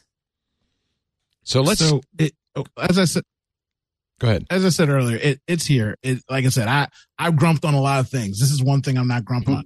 You, they're making so many things that are just useful. You do a podcast, you do a show. Guess what?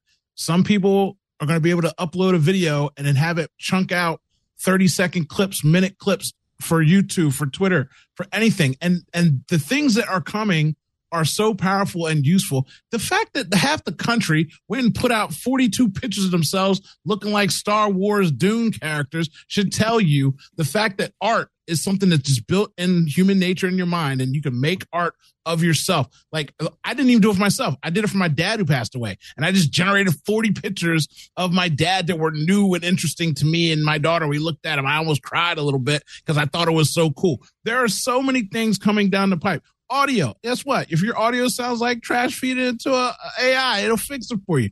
There are so Uncle Leo is here to stay. Is here. It's a, you know it it's here. I believe you 100%. because you look smart in those glasses. So I think you're right. I, hey, little Ben Parr. That's what they call me in the streets.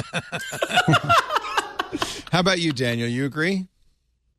Oh yeah, absolutely. And I agree too with what Ben was saying that, you know, we're a lot of us are having fun now, making fun of AI and like specifically Bing chat and the mistakes it makes. And I'm like, yeah, laugh. It's going to improve so rapidly that we won't be laughing at this stuff within weeks and months because this is unlike any other technology we've had. You know, you look at smartphones. They came out what 2004, 2005. Then the iPhone came out, and it was like a long time before that became mainstream. And that's how hardware works, right? It just takes a long, long time. This is just going to evolve so quickly. It becomes so much more efficient and powerful that I think people will be kind of uh, really surprised by how much this is going to affect and transform the economy. And I think that's going to be a really big thing over the next couple of years. This site that you talked about, Ben, there's an AI for that.com. Actually does it by year, starting in 2015 when there were three, 2016 when there were two. By 2017, there's more than a dozen. By 2018, there's double that. By 2019, there's double that. It's growing, you know, exponentially. This is 2020. There's almost too many to count.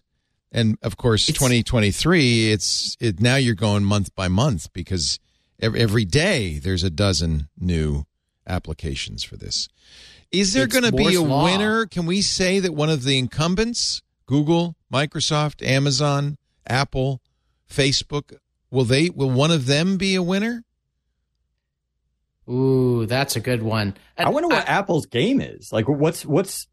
I I don't know. Apple has the worst AI here? out there right now, Siri. But Make, as we've make learned, Siri a lot not of these suck. well, but a lot of these companies are holding on to something much much better. Maybe Apple will will bypass AI. Maybe they're that might be a mistake. I mean, Apple and and Meta both have put all their money in AR VR, and it may turn out. In fact, it's starting to look Yeah. like that was a losing horse.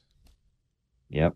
Apple's voice. Well, Apple just released an AI product. The voice you talked about it. The uh, the, book, voice, book readers. Yeah, and it's good. It's very good. It's quite good. yeah. And so Apple is just very methodical about it. They will release something. They will greatly improve Siri. There will be all of that. Uh, there, I think there will be some winners and losers, but not like one completely wins and the other doesn't. It's the same thing as like, you know, there's Android and there's iPhone, there's, you know, Word and there's Google Docs. It'll be the same kind of thing. E- like each one's going to have a piece of the pie. Microsoft, as we all know, has done a very good job of taking a bunch of the pie there's going to be a lot of like a f- only a few startups that are like the infrastructure layer or companies that like where all the other AI companies are built on top of. So like OpenAI is one of those companies, Google, there's a couple of others that are out there. And then there's going to just be thousands of other Is companies it? and products. Remember, you're all old enough to remember when search started. There was Yahoo, which was a directory, and then came Alta Vista and Excite, and a bunch. I mean, G Ask Jeeves, and then along came Google, and it was like poof. At in the beginning of search, there were many choices. It was kind of like it is today, right? There were many good choices, but somebody came along and beat everybody else. Well, Uncle Leo, it's going to come down to the point of who's eating the most at the table. When you speak about Google, think about Google and when they acquired YouTube. You know, think about Microsoft when they got into the Facebook game. Then Facebook goes and gets Instagram. They're, the the behemoths are going to see the cream of the crop, and they're going to be a, there's going to be a little arms race for, hey, I see your team comes to the big boy table. I, I see your team. Okay, you got those guys. It's just a roster play of like who's picking up at the yard and they're going to just be integrated into the thing. So that's what's going to happen. It's it's the the the top five, like I said, the thing that we make fun of in like movies where like you're going to be buying Google stocks in 50 years. That's going to be true because these top companies are going to acquire the best products that come out and then integrate them into their products, and then the other company's going to try and compete against that. So the cream of the crop will get picked up and bought, and that the same way everything else goes. It does seem, I have to say, this is kind of encouraging, and Ben, you might be encouraged as well, that you don't have to have the big bucks. You don't have to be a fang to do this, right? There are a lot of little scrappy startups in this space. Is that because it's cheap to do and well understood? Is it, a, in other words, is AI a commodity already? It's so there's two versions of this, and yes is sort of, and there's some of this in my information article coming out. Uh, one piece here is that it's just cheap and easy if you're a developer to implement this complex AI. All you need to do is an API called OpenAI. It is just so easy So to do. use theirs, in other words, use their large language model. How hard That's is it the to create your own large language model? stupidly hard and costs Oh, a lot of money. Okay. Yep. Yeah, but No, expensive. There's going to be expensive. Yeah. yeah. In fact, that's one of the things that's missing in this equation is to do something that is as up to date as a Google or Bing search means you have to be s- constantly building the corpus, uh, which is very it's expensive, right? I mean, this is not. This is. I mean, I think. I think Prometheus. That's Sam Altman Yeah, said it's about my- ten times the cost. A Chat GPT query is about ten times the cost of a Google search, and and I think that's probably what it would be. You would be an order of magnitude more expense to do a search engine powered by AI. I mean, Microsoft teamed up with uh, OpenAI in what 2020 with their supercomputer, And Right. that was what they were doing the training on and led to what Microsoft calls Prometheus, which is their version of a, with, of a language model that's built off of ChatGPT. Uh, that has guardrails in it and different. Uh, Is that what know, they're using for Bing? search? Is Prometheus? Yeah, it's called Prometheus. Okay. Yeah, and so it, that's their language model, and it's so it's not exactly ChatGPT. It's it's built off of that, but you need to you know Microsoft was only one at the time of like five supercomputers in the world. There's not a lot of them, and this could probably get into quantum computing eventually when you need even more power. But yeah, you really do need a lot, a lot of data to train these things, and that's where the internet comes in, and now real live people are using it. So Microsoft, I know their researchers right now are very excited about getting all this data. People are using it real time and they're fixing things and adjusting it because that's what's going to make it better. Ben? What do you think?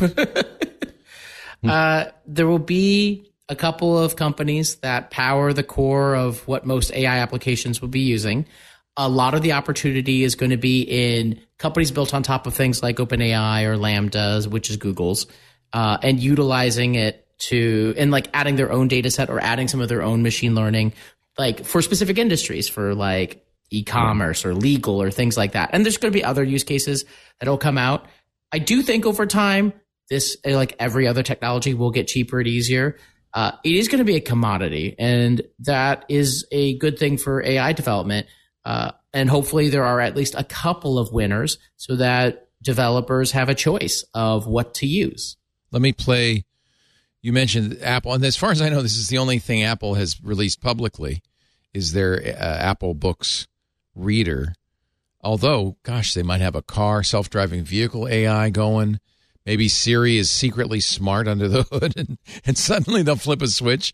But these voices are, as you said, these are voices are pretty good. This is a, um, a fiction. Let me make sure my sound is turned on. My a fiction romance voice called Madison. Movement in the greenhouse drew his eye, and a woman emerged.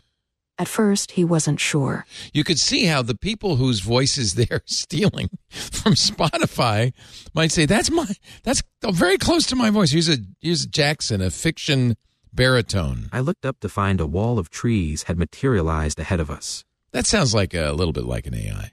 Helena, nonfiction. On nights with a new moon, we would walk to the end of the beach to find our favorite constellation, the Pleiades. See, I could listen to her. I could listen to that. I think the, the nice thing is everyone's going to have like their own preference for which AI they want to listen to. And look, I actually did a TikTok uh, with those voices, and people like loved them and talked about them. I didn't even mention before to you, Leo. I went viral on TikTok for a video about AI and education, and now I'm a TikToker for some reason. It got a million and a half Congratulations. views. What? How many? A million and a half views. Nice. Yeah, What? Uh, what's your TikTok handle, my friend? Just like everything else on the internet at Ben Parr. Okay. Okay. Should we watch? it? about AI. Should we watch it? Do we just all we need to do is watch your TikTok and we'll know everything we need to know? Which one of these? Uh, Chat GPT's cheating scandal? What? That's the most recent. The, the big one is a little bit down. It's the uh, AI and education. That's the one with a million and a half views. Wow. Is this going to be the beginning of your information articles?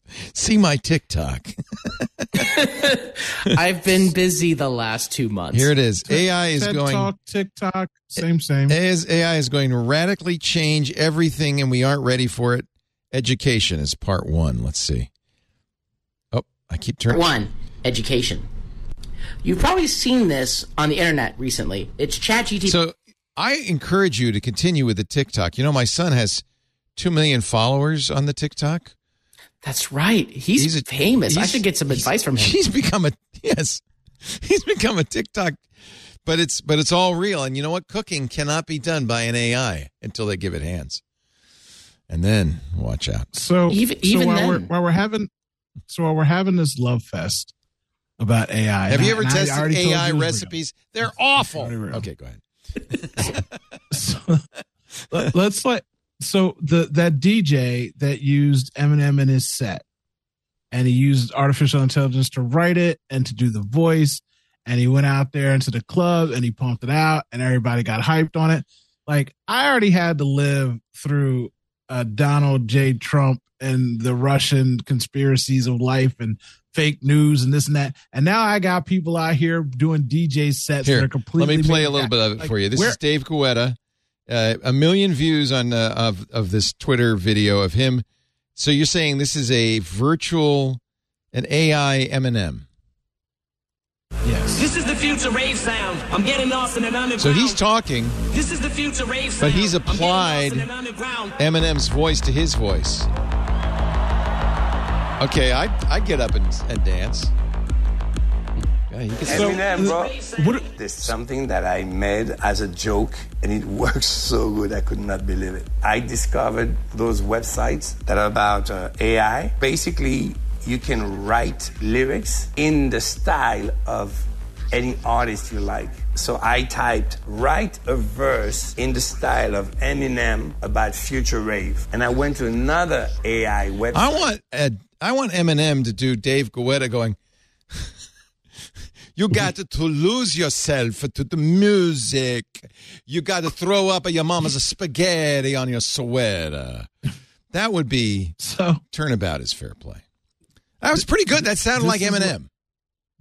yeah, and that's a problem, right? Like If I were Eminem, I'd be pissed. we live in, Yeah, well, not, forget Eminem. I don't care about a rapper making a, a, a bumping track in the it is street. though. That That's where it'll happen, right? Because that's where sampling started. Yeah. for, again, forget sampling. Um, oh, uh, okay, let's put it this way: you, you're Eminem, and he's got 400 million followers of dudes that will bleach their hair at any moment because he said so. And you make this AI voice, and he says, "Give me a dollar at Eminem needs a dollar.com," and he just rocks off. A, like, there's so many. I mean, uh, Dan. Don't I am a sociopath. Do not come for me. I do think of bad, evil things, how the world works. But don't don't don't send the cops after me. I'm just saying there's a lot of evil things out here that are coming down the pipeline too. You and got it's to lose so yourself good. Oh, to the oh, Owen is music. He's absolutely Stop right. I- making fun of my fear, Uncle Leo. but the, so him. I, I covered him, a. I covered a story on my TikTok about uh, there was a bunch of 4chaners and they replicated Oh, yeah. the voices of a couple That was major creepy. celebrities. Yes. Right? They they did Yeah. Emma Watson reading Mein, Mein Kampf. Kampf. Like imagine someone making a voice and then calling your old grandmother and just like scamming her out of money. But it have to be your like, at this point. Wouldn't it have to be your old grandmother because uh, anybody of uh, who's paying attention would could knows that could be made up now. It's it's like uh, it's getting better. you don't trust an No, image that anymore. does, that's right? not the reason. What? Okay, so that's not the problem. The problem is there's so many things. That, we had a balloon in the air, and 50% of the country thinks it came from China. 42% of people think that some guy got dumped at a, a, a proposal at a wedding and just let the balloon fly. Like you, that's something that was on the news every hour. So no, people can't the way, differentiate what's real. do you wanna what's know about that balloon? Especially when you've got AI. Do you want to know about the one that they shot down over uh, over Alaska? Do you want to know about that Please one? tell me about it. It came from a hobby club. Of course. It came from well, we, nobody's sure because okay, conspiracy theory here. They can't find the remains, and they've given up looking Yeah. for it. Right? Uh, this there was okay. You tell me. Okay, there's a, a, a Northern Illinois hobbyist club called the Bottle Cap Balloon Brigade that launches their Mylar party balloons with GPS and other electronics on them. Uh, they launched a balloon 123 days ago uh, with the call sign, by the way, uh, just in case you might have seen it, K9YO 15. It has circled the Earth six times. The last time it was seen was February 11th. It was heading towards Alaska. The next day, they lost track of it, which coincidentally was the same day two F 22 Raptors were dispatched to shoot the mysterious object down with a $400,000 Sidewinder missile. They got it, by the way. Uh, and ever since, the balloon's been unheard of ever since. Yeah, Um, I think a sidewinder might Well. I gotta, I gotta say, they balloon. talked to the balloon guys and they said, you know, the way this works is at at at, at ground level, the air pressure is low is low enough or high enough, I guess, that the balloon is, you know, just a balloon. As it gets higher and higher, it gets tauter and tauter because the air bigger. pressure goes down. They said by the time it's at sixty thousand feet, which is where these things fly, it's it's very fragile. They said you could have just, you know, whizzed by it in the F 22 and it would have popped. You didn't have to use a $400,000 air to air missile on this thing. So, But how often So- do you so- not get to use a Sidewinder missile? well, like, it's, they've never used it. They've had this. This aircraft costs 133 million dollars each, seventy thousand dollars an oh. hour in the air. And by the way, after you fly it, there's 40 hours of maintenance that you have to do before you can fly it again. These are very finicky little things. But they've never got to use it, right? In a decade, they've had this these fan, these Raptors around. You know, finally, we so got something. that, to that- that's part. that- They have a that's part of the American budget. We spend spend four billion dollars on planes we never use. And also, I, this is an argument I had with a very somewhat rational person. I can't say that they're smart after this conversation. They're like, China's trying to spy on us with these balloons, and we had to take it out. And I said, okay, you got this phone in your hand. You see on the back, it wasn't made here in America. Half the things you own weren't Uh, made from here. China. to push a button They don't need a balloon. They got your phone. They could. And then, and then on top of that, then you got TikTok on your phone. You're giving them all the information. They listen to you. They're recording you. And if that wasn't good enough, did you not know that satellites can basically read your text message China over your shoulder? and 26 no balloon's gonna satellites get to looking and no at us. Yeah. gonna get there. Like what? Like people? What are you talking about? They need a balloon to spy on So- me. They, they, you're spying on yourself. Shut up. Uh, the this balloon, by the way, had a payload that weighs 16 grams, about half an ounce. A GPS module, a transmitter, megatons. yeah, a tiny computer, and a small solar package. Uh, they are FAA legal. They're so light, they're not subject to any uh, requirements. The radio transmitter is FCC uh, registered, but the balloon itself can't hurt a jet, even if it's in, in the path. So the bottle cap balloon brigade, I'm sorry, when we shot your balloon at great expense to the taxpayers, we have eliminated yet another threat to the great American And, continent. and China was like, "Oh, is that how you handle balloons? Well, just know if you fly a kite over here, Don't we're you- taking it down with Don't you laser think? beams." Don't you think the Like, Chinese are just are laughing? They're laughing at this. They go, "Well, it wasn't ours." Uh, I mean, by the way, they have recovered all the detritus from that first balloon over that they shot down over North Carolina. They've they've got it all, and I'm sending it to the FBI, and they seem to be confident that that was indeed a Chinese balloon. Uh, could have been a weather balloon. I mean, there's 1,600 weather balloons launched every day in this kind. Just- Just watch. So- There's going to so be Ben, a thousand was- launched, Yeah. and then Sidewinder missiles are all gone. Yeah. Uh, you used up all your Ben, Dan, I sidewinders. I have serious- oh.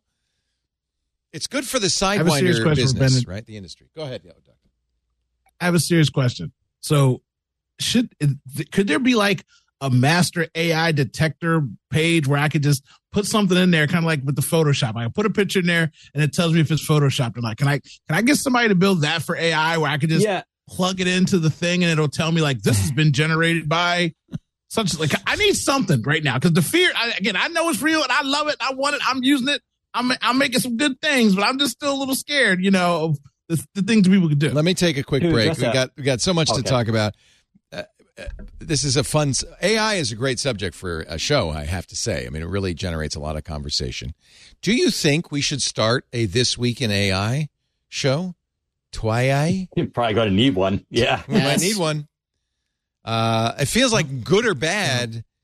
We've, I mean, we're covering it all the time now, and I think that that's going to be the way it is for some time to come. I feel like, right? All right. Well, I'll talk to the boss. It's not got a great acronym. We might need a new name for it. T W I A I is not a Twaya? Twi. Why? Tway. Uh, our show today brought to you by Eight Sleep. Let me tell you, folks, I first learned about Eight Sleep on this show more than a year ago. Kevin Rose was on, and he told me about this thing, this mattress cover he puts on that heats and cools. And he said, Oh, Leo, it's the best night's sleep ever. And I said, Yeah, yeah, sure, sure. But Amy Webb was on that show. She got it. Three months later, she says, Leo, I got the eight sleep because Kevin Rose recommended it's the greatest thing ever. I said, Yeah, yeah. Finally, about a year ago, um, Lisa and I said, All right, we should try this thing. So we went out and we got the eight sleep. Uh, can I say it's the greatest thing ever to happen to your sleep? It's a it's the ultimate sleep machine. Sleep is the one, you know, a- at the beginning of every year we all make all these health habit promises we're going to do. Well, you know what? A promise to get a better night's sleep is about the easiest thing to do in the world. And it sure makes a difference. Good sleep can reduce the likelihood of all sorts of you know, serious health issues. It can even reduce the risk of Alzheimer's, helps your blood pressure, makes your heart better. If you struggle to fall asleep, as I did, or you wake up in the middle of the night, or you're or you're fighting with your partner over the thermostat, you got to get the 8 Sleep pod cover. They have a mattress too, but let, but let me just tell you about the pod cover because it goes over. We we liked our mattress, so it goes right over that mattress. But what it does is cool. The pod cover has dual zone temperature control. So Lisa likes it hot. I like it cooler. We can set either side of the bed to as cool as 55 degrees. That's a nice, fresh, that's almost brisk. Or as hot as 110 degrees. That's like summertime in Perth. It's it's hot. Or anywhere in between. But even better, it's got an autopilot feature that keeps track of how you're sleeping. It, it monitors heart rate, breathing, ups and downs. It even knows the temperature in the room as it goes up and down. And then it automatically adjusts the temperature of the bed so you're comfortable. It even does something kind of amazing. It slowly lowers the temperature as you get into deeper, deeper sleep to encourage that most important kind of sleep, the deep sleep. A couple hours a night is all you need. But having that couple of hours is transformational. My deep sleep went from an hour a night to an hour and a half a night when we started using the eight sleep. It's that good. As simple. Saves me money too. I don't have the thermostat on. I don't have the AC on in the summer. We don't need to because the bed is perfect. The I'll have to tell you the only negative about the eight sleep, you'll never want to get out of bed because it's so cozy. I love getting in bed. It's nice and warm. It starts to cool off. I go into deeper sleep, and then it heats up around eight in the morning, and it's the best in class temperature regulation, plus the best sensors to track health and sleep metrics. You don't need to wear anything. You don't need to wear rings or watches or anything. It's all built into the cover. Better sleep. It's the health habit you will love sticking to night after night. And I tell you, it's so great to wake up feeling great, throw the curtains open, say, hey, it's time for another beautiful day. I love that. 8sleep.com slash twit, $150 off on uh, checkout at the pod cover. If you go to 8sleep.com slash twit, 150 bucks, you'll save at checkout on the pod cover. 8 Sleep currently ships within the U.S., Canada, the UK, select countries in the EU. It even ships to Australia. I know you're having a hot summer right now in Australia. Can I tell you how wonderful it was last summer? We was very hot in Petaluma, and we would just we we we it just adjusts. It knows what temperature it is, and it was just never wake up sweating at night again. You're just cool and comfortable all night long. You got to get this thing. 8sleep.com slash twit. I apologize, Kevin and Amy. I should have listened to you. Finally did. 8sleep.com slash twit. Thank you. Uh, okay. Let's you kind of sold so me on that. Before, uh, it's, it's, Dan's got to answer my question. He's got to make me feel okay. Better. What's your question? Oh, actually, I'll I'll answer Owen in a second. But while you were doing that, I did ask ChatGPT for some podcast names for AI. Now, this, this doesn't quite fit into the the twit. You know, I don't uh, care if an AI came up with it. It's got to be good. so I asked it to make a, a witty and funny, and so okay. we got the first one was artificially intelligent and definitely not evil. Which is, is pretty okay. Right? That's pretty good. Definitely, I can't that, believe that that's made that. for Google. That's uh, made for have, Google. they have the singularity is near, but first, let's laugh. Oh, nice. then they have the Turing testosterone show. Oh wow, pretty hilarious. oh wow, Robo roasts. Robo roasts with machines. Okay. Yep. Uh, the comically intelligent podcast. The algorithmic antics hour. Artificially stupid. Artificial stupidity. The laughing neural. America. Laughing neural network. AI amusingly inconsistent. Silly singularity yeah, and that was kind of about it. I'm so. impressed yeah, that it was able to laugh at itself. That was Chat GPT or that was Bing? Yeah, that was Chat GPT. Chat GPT. Yeah. I'm impressed. I'm impressed. Isn't Bing Chat GPT four, or am I wrong on that? Isn't that the next generation? Yeah, well, they don't call it that. It's Prometheus. The, uh, it's yeah. yeah. that's sort of the. Uh, it's okay. built on they say next gen Chat GPT technology. Okay. So, but it's probably 4.0. To answer Owen's question quickly, yeah, I, I agree 100, percent and I think that's the next thing. And I know some companies are working on it, and you know, I know Google has that with uh, the they call it with the with the well, I forgot the name of it. It's like a pre bump where they're sort of like trying to get people to better understand news.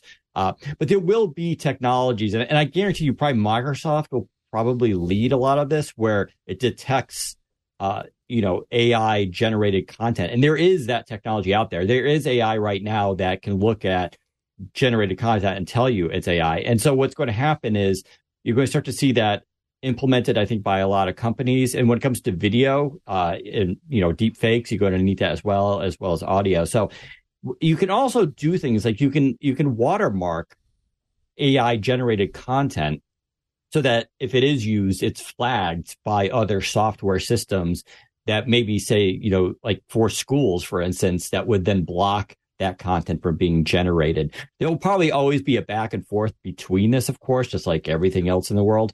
But I think you're going to see that's the other side. You're going to see a lot of companies invest in and market technology that's used to detect AI and flag it for others because it is going to be super important. Do you think it's detectable? Or I bet you, you could have better. indetectable AI. How would you detect it? Well, so some companies, like you know, like I was saying, like ethically, and this is where Microsoft may take a lead in, could watermark their you own. You should content. identify it. So you you should. Yeah. yeah. So we ought to, so there ought to be, be a law. That would be a good law. Like for instance, yeah, you should have a thing on your screen that says Dan's eyes are artificially yes. focused on you. when you chat, our our producer Jason Howell's in chat saying, "Do you notice that when he was reading those titles, he never stopped looking straight at us?" And I and then and now I feel like it's uncanny. I'm getting a little creeped out by the whole thing. Rewind, folks. Nice. Watch watch the amazing AI. That's Nvidia. By the way, Nvidia is definitely one of the winners in all this, right? They make. Oh, the, oh, yeah. God, yeah. they they've, they've been winning, and anyone like powering the GPUs for it. There's starting to be some competition for Nvidia, but Nvidia is definitely a big winner and is being used by a lot. Uh, to also answer the previous question, uh, art and video are much easier to check for than text yes. for I think some obvious reasons. Yes. So the watermark is already starting to be done in things like I think Stable Diffusion is doing it. It's invisible to the human eye, but it's billions of pixels. You can put the watermark secretly. It's going to happen. It'll help detect it. There are probably some other ways to detect some patterns that most AIs will use for making art. Text is harder because you can just ask it to rewrite and you can't have a specific watermark in like the text itself uh, and that can just be rewritten by putting it through a different AI. Uh, you could get the most basic, easy stuff, like if someone just very lazily asks ChatGPT to write a five paragraph essay. But if you just, I have a friend, uh, my friend uh, Jason, he just rewrites uh, the things in the tone of a snarky millennial, and then the GPT detectors can't tell. Ah, so just say write it in the tone of a snarky millennial, and you're done. And you're done. And you're done. I will say though, there and I haven't completely fully read it yet, but the New York Times does have an article saying how ChatGPT could embed a watermark in the text it I generates. think that's the way to do it. That's the way to do it. Yeah, I, and I think you could legally mandate that. Look, Chicago mm-hmm. has a law saying you can't use uh, biometric identification. In fact, that law is going to cost could cost White Castle seventeen billion dollars. I don't think there's enough sliders in the world to pay a seventeen billion dollar fine.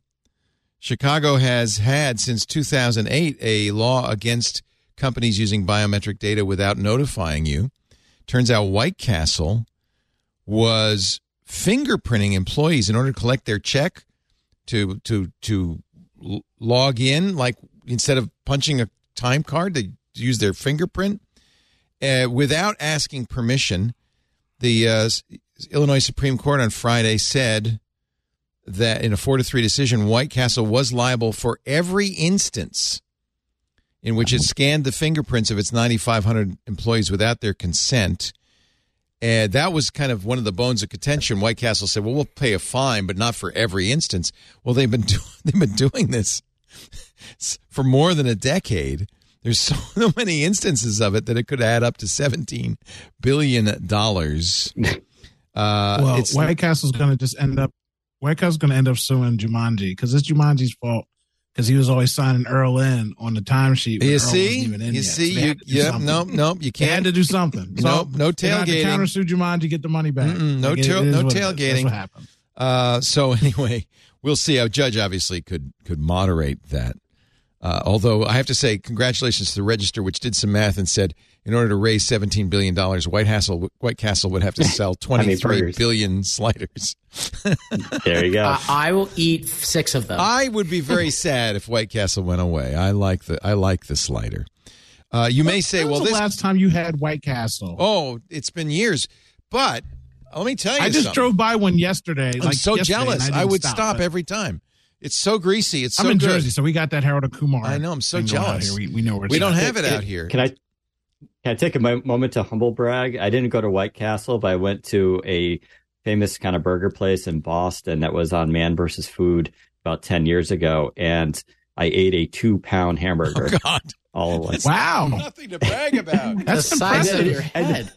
and that wasn't that wasn't there. That's the small the smaller one. They have the contest is if you can eat a six pound burger and five pounds of fries. It has uh, Oh. 24 pieces of cheese. Why do people 24 do pieces that to bacon. themselves? I don't know. Free Infinite food. I'll say my two pound burger was delicious. Was that Big And I would go Judd's? back. Yeah. Was that Big Judd's that you No, went to? it, it's called Eagles. It's called Eagles Deli. Uh, Eagles and- Deli. Did you two-pound eat the whole burger? or Did you take half of it home? You No, I whole ate it thing? all right you have there. to eat it right Straight there. there. You can't. Wow. No, no taking it home. How many? che- Yeah, how many and the- pieces the- of cheese were on that burger? Uh, eight pieces. Woo! But I got I a I feel medium rare. slimmer. I feel delicious. slimmer already, boy. You making me feel. I'm getting a burger you after feel summer sexy right was now. I'm getting really hungry. The whole day. Oh, Wow, Eagles Deli. I'm gonna have to go next time in Brighton, Yep. and uh and maybe my I get my mom to order one of those. There you go. Yeah, yeah. She's only ninety. I think AI. that would last her a month. Oh, jeez. Yeah. Going back to the AI thing, I'm wondering if you can get the get this under copyright law. If you just make a generic entity that's called AI, and that anything that's used by it is technically copyright copyrighted, and so there'll be no money given to Oh. it, but you you it would be a violation of copyright if you If were you to used it. republish that. if you got caught, if you used it inappropriately. yeah. Interesting, but I'm still stuck on the giant. Here is somebody eating in the, Yeah. the 11, There you go. 11 pound burger and the five pounds of fries. It's insane. I didn't do the fries. I couldn't do the fries. It's So, so, now, so now we have to ask the question: What's what's the biggest thing you ever ate, Uncle Leo? yeah.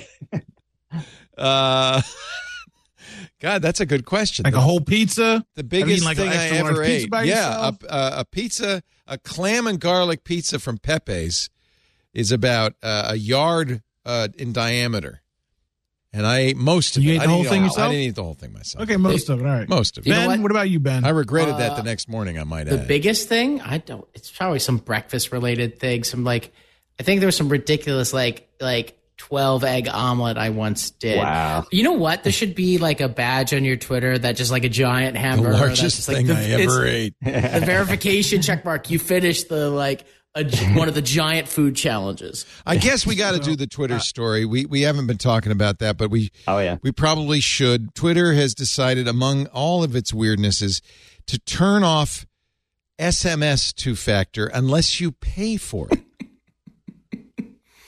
Uh, and not just that either. It's also that uh, Meta announced today, uh, which is Sunday for those listening, uh, that you can buy Instagram verification for twelve bucks. And you get some customer $12? support.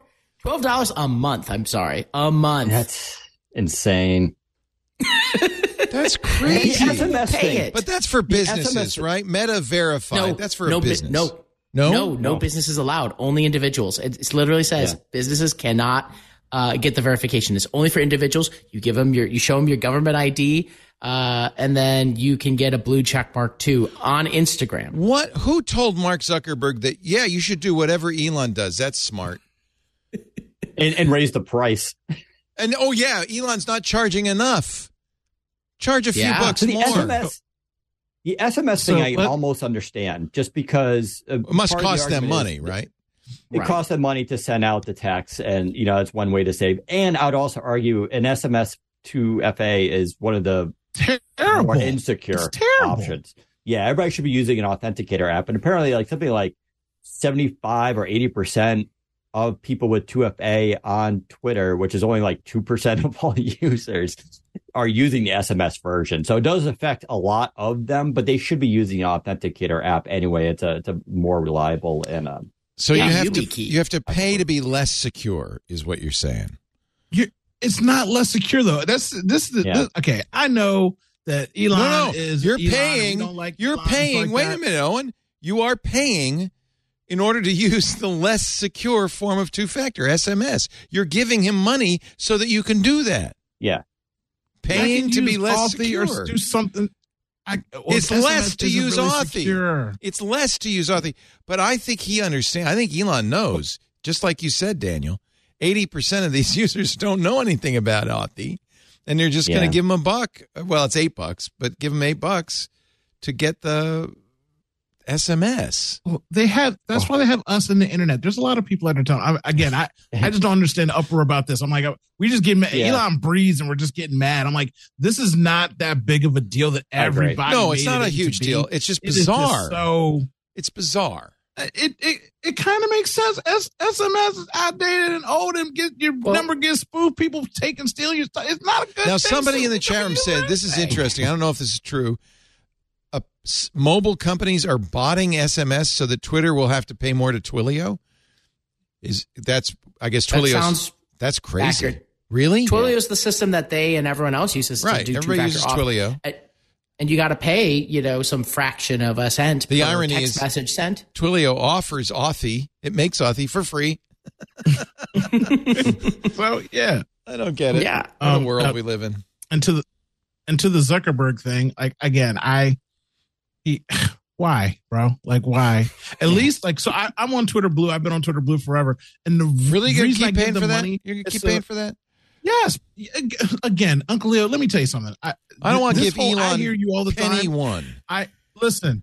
I hear you all the time and I listen all the time. And most of the conversation sounds like people saying, if Donald Trump becomes president, I'm leaving America. Yeah, 3% of rich people went down to Puerto Rico and took over that island and left. But everybody else mm-hmm. stayed in America, went to their jobs and did what they got to do. Twitter is useful to me. It's my main audience. People click my links and I, yes, I'm staying there. And yes, I give 11 bucks because I can put 10 minute videos on there and rant like I'm doing right now. Oh. America is oh. terrible, but it's still good. That's why they got my money. The, the blue check doesn't matter to me. Wait a The minute. other stuff doesn't matter. You're- but you're- yes, Uncle Leo, nobody's left Twitter. Everybody's still there. I know, we hate All three of you are still left. using it. I don't believe America's terrible, but it's still better. Is that what? Is that Nobody's left. answer? Twitter, Twitter, Twitter usage is down. If you look statistically, though, ad, it ad rev is down. ad rev is down, but statist- user twi- it's uh, not going away. And I love Twitter as a product. I really, Let me really ask you guys, because all three of you are on Twitter. I I am not. I mean, I have an account, so nobody will steal my name, but I'm not using it. Did you see a lot of Elon earlier in the week? Oh, I didn't, but I hacked my own Twitter. There's a plugin called Control Panel for Twitter Oh, that you can run on the oh. web. And so what I, I run that on the web and then I use a, I create a PWA out of Twitter. And so that's my app on my PC. So what I look at 90% of the time, except when I'm not on my phone, and I guess this is also on iOS. So you can actually just, there's an app you can download for 5.99 that's built off of this. And what But wouldn't you does is, see the uh, same gets- thing you see on the web? no, so what it does is it it's basically hacks Twitter and it, it gives you just your uh, chronological timeline of people you follow and that's it. In fact, I can hide retweets. So I have retweets in a whole separate column, so I don't even get to see those. I just see original content Ah. of people posted. And for people who have Twitter Blue who are paying for it, it changes their icon to the little like the little symbol, and it's not a check mark; it's a little bird. So I even know. Who's But verified it- not? oh, the check mark smart. isn't it anymore? It's just it's a bird, huh? Yeah, so like you can. Ah. um but for verified people, it remains as a check mark. There's tons of little hacks in it. You can hide everything. So it's, you could just download that. And that's for people on the web, obviously. But I use, that's how I use Twitter is I use So- it as a PWA. And so the story was so you don't have a for you tab. That's why you didn't see a bunch of Elon. Right.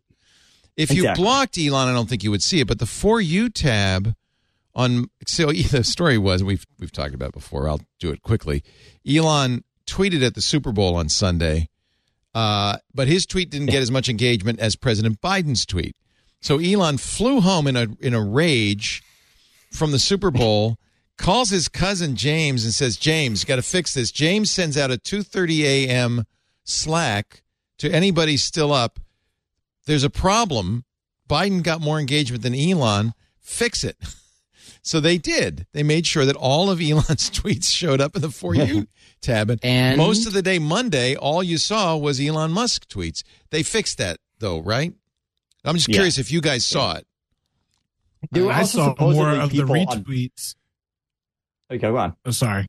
I, I, I saw more of the retweets of him fake pouring milk down with the Elon Twitter. Oh, thing. That was the worst. Like it's Ugh. just it, it, I I see Elon like I see Kanye. He says something stupid and everybody makes fun of him, and I have to see it in forty two posts. Otherwise, I forget the man exists. oh, you only see ain't going to Mars. retweets. You don't see his originals. Yeah, I- Okay. you know, like or Ben, yeah, did you see a all I lot of. Elon on Monday? I think I was not on Twitter on Monday. Okay. Thankfully, I was doing real life work. Fly.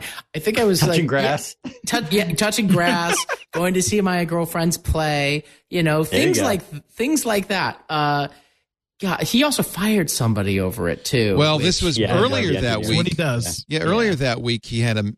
This is according to uh, the platformer Casey Newton and Zoe Schiff, Schiffer. Uh, earlier that week he'd had a meeting with engineers saying, "Why why is my engagement so low?" To which a foolish engineer pulled out the Google search trends from a year ago and currently and said, "Well, you're down ten percent in search trends as well." To which Elon's response was, "You're fired. You're out of here." Yep. you're gone. He was one of the two people. there were only two directors, I guess, in charge of the product, and he was one of the two. So they- they've got cut the staff in half, which saves money. Uh, it- I don't know. I'm all right. You know, you guys love Twitter. I'm not. That's fine. I don't have a problem with it. I don't love it, but A- again, it's, I- like it's like America. I don't love it. I live here and I use it for my advantages. I'm I- not I gonna, live I'm not here. pounding my chest USA lately, I- but I'm saying I live here. Oh, that's You know, it's interesting. what I, it's where I'm at. So it's not. I'll also say all my co- all my content on Twitter gets automatically reposted to my Mastodon. So Right. I'm on Mastodon too, and I reply to people on Mastodon, and I use that. Too. What's your? So your Mastodon is uh, at Daniel Rubino. It's uh, well, it's It's, Mastodon. it's the so it's- Mastodon complicated thing. This is why I don't use Mastodon. Uh, Yeah. Bingo, bingo, I, I, I can't. I can't. There, there's no alternative. And you know, we'll talk. I'm sure about uh, Noam and you know the Waze founders uh, do post news, which I am on. But I am using three things a lot more now, and I am using Twitter a lot less. I am using LinkedIn, but also they just named me one of their uh, like their creator program, which is a fun program.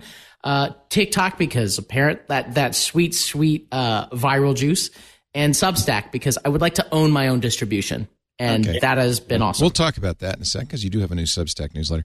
So I know it's really hard to use Mastodon. So I just went to Mastodon. I typed in at Daniel underscore Rubino. I got two accounts. One is uh, Oh, yeah. which one should I follow? Yep. I'm already following one of them, which the At new, Newsy. newsy.social. Okay, so that was so Yep. hard. I uh, I don't blame you. Uh, why would you want to do that? That seems like a very difficult thing to do. I do like Mastodon though. Like Yeah. I, the conversation on not- there, and it's the- not that I, hard. follow- I get I'm a lot just more. saying. Yeah, Uh, I mean, I admit I have a dog in this hunt. We run a Mastodon instance. I admit, but okay. yeah. you type in at Daniel underscore Rubino and you find him and then you follow him and that was not that hard. Uh, all right, all right. Let's uh, let's talk about this article. I mentioned uh, Noam Bardin, who uh, a year or two ago wrote a goodbye to Google. He was the founder of Waze. Said this place nobody wants to work here. The newest one, Praveen Seshadri, Sesh- Sheshadri, sorry, got the name wrong, Sheshadri, who joined Google uh, because he had co-founded a company, AppSheet, which Google acquired. He also stayed three years and one day and has left Google publishing a goodbye on Medium. The maze is in the mouse. What ails Google and how can it turn things around? His, I'll, I'll summarize because it's a long article, but essentially he says it's become a bureaucratic nightmare. Google has 175,000 plus capable and well compensated employees who get very little done quarter over quarter, year over year. Like mice, they're trapped in a maze of approvals, launch processes, legal reviews, performance reviews, exec reviews, documents, meetings, bug reports, triage, OKRs, H1 plans followed by H2 plans, all hands summits, and inevitable reorgs.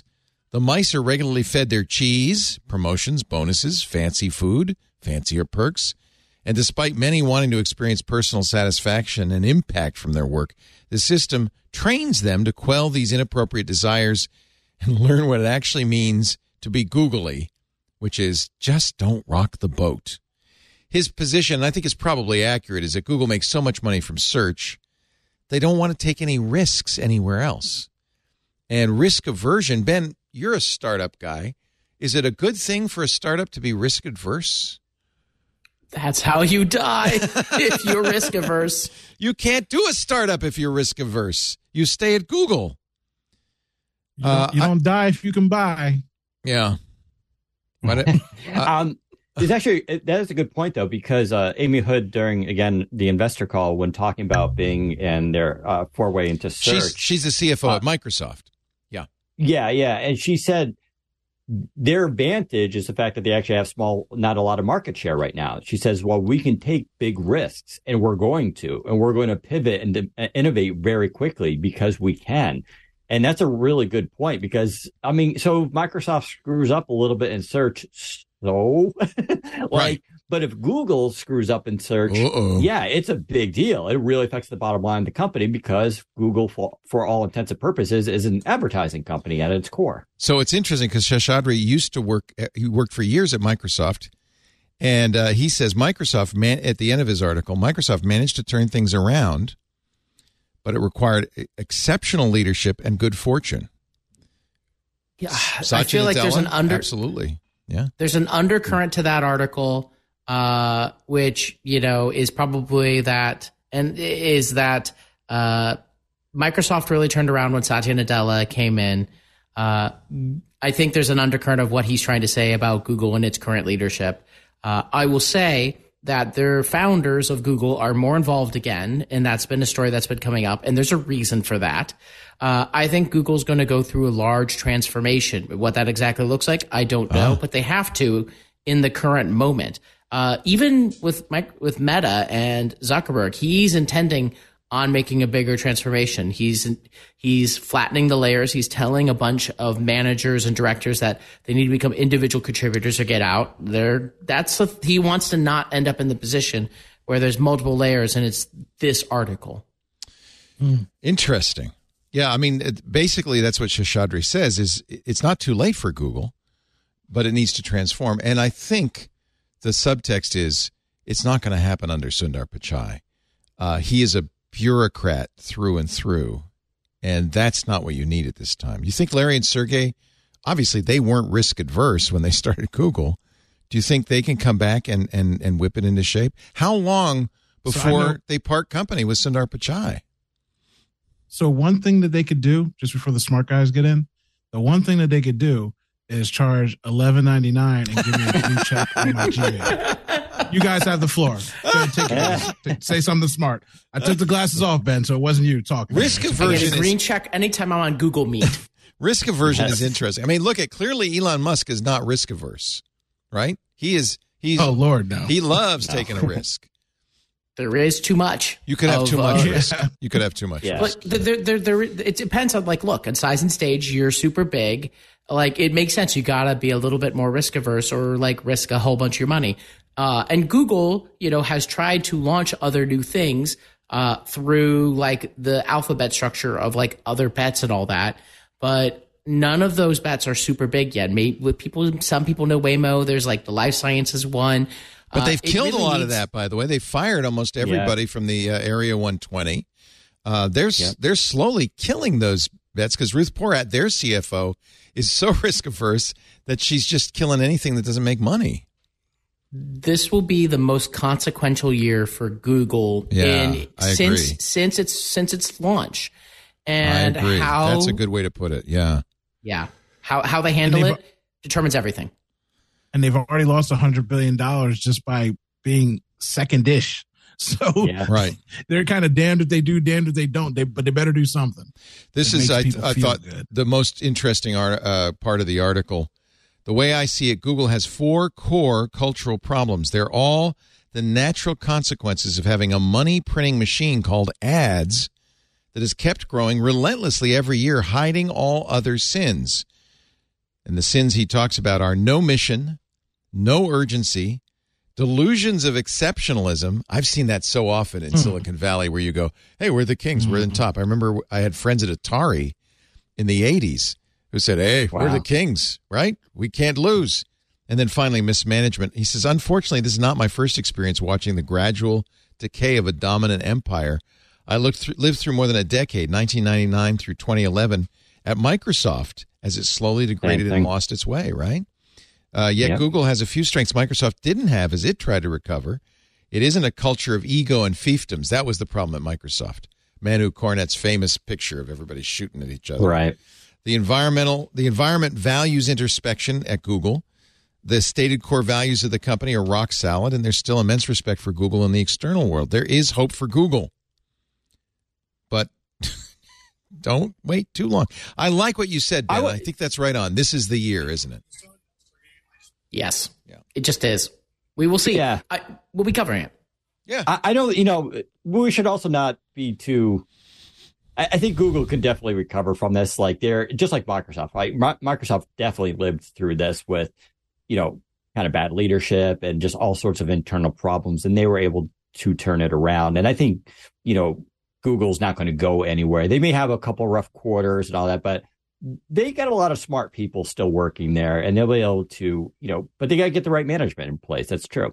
Uh, you know, there was that other article a few months ago talking about how one of the issues were people were always creating new projects there, but then there was no support for that project going forward. And it, it, so you would get promotions for doing projects, but not promotions for having a successful product. No, And so no incentive really to just change their- maintain the uh, successes. Right. So they just dwindle they away. would watch it and move on. Yeah. Yeah. And so this idea of Facebook, you know, it's like you brought that up, like he doesn't want managers to be managing managers, which, yeah, you know, I, I think a lot of people are on board. There should, there shouldn't be, um, like a shocking revelation to have in management, I feel like, but he, he was rewarded handsomely for that. Their stock went through the roof, even though their quarter was kind of okay because he said, I'm just going to eliminate a lot of management. And, you know, stockholders like to hear that because it's going to be, you know, the, was it the year of optimization or something he said regarding their, uh, uh, the, the way that companies could be run. But that's the smart thing. And Google probably needs to do something similar to that. Do you think it's Sheryl Sandberg's departure that that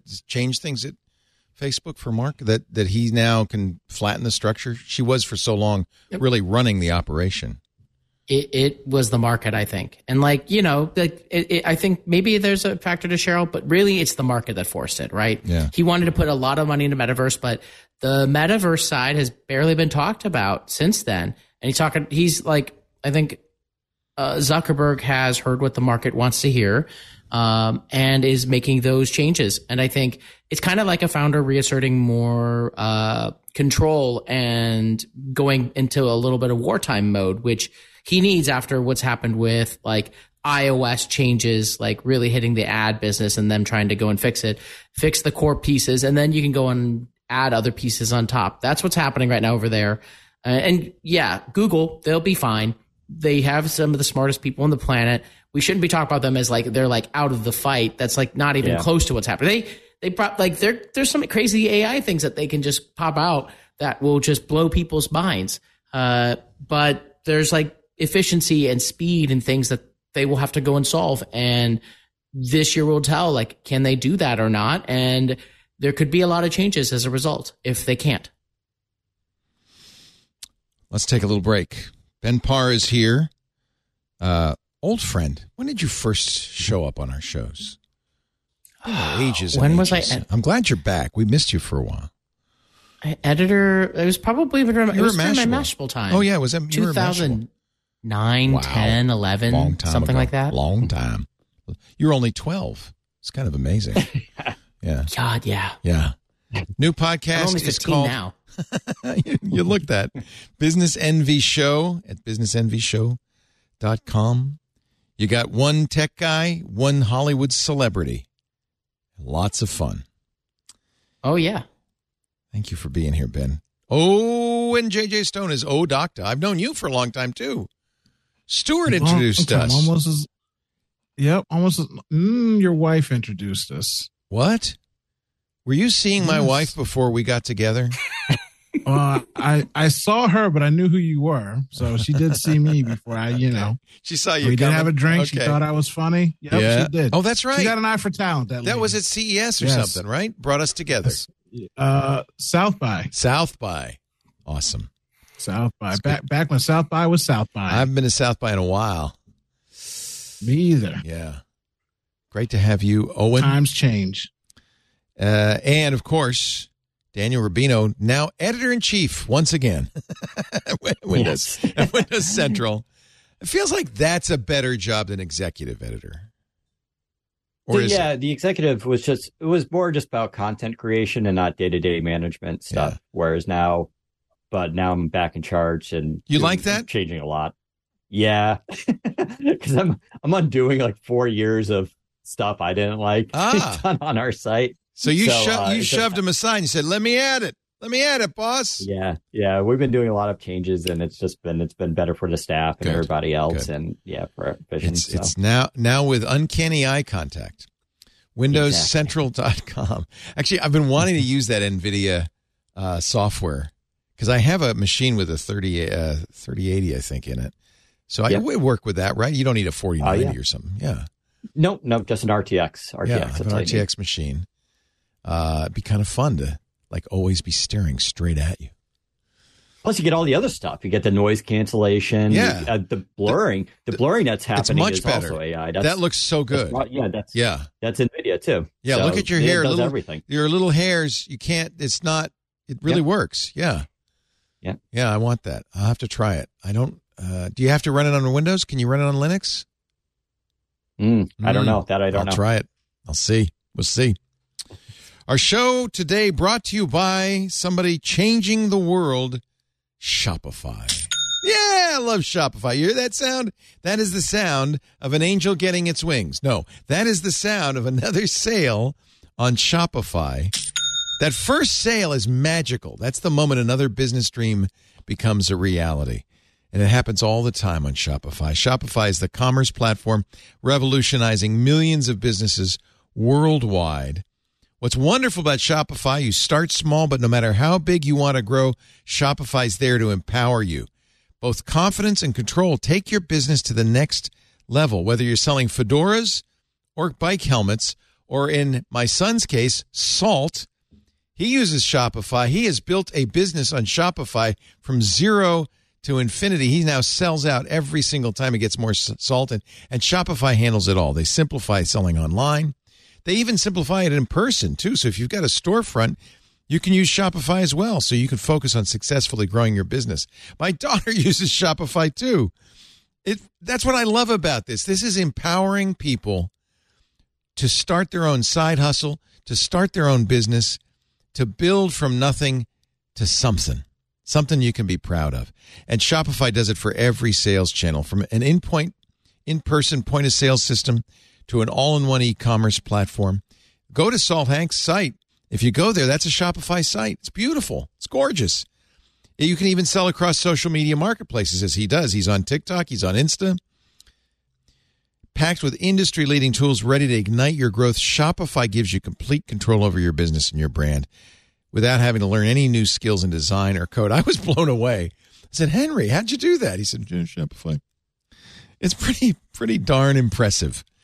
And thanks to 24 7 help and an extensive business course library, if you want to learn it, Shopify's got the resources. They're there to help you support your success every step of the way. So now let's get serious about selling and try Shopify today. This is Possibility powered by Shopify. And man, I know it. I know it. I've seen it happen. It's amazing.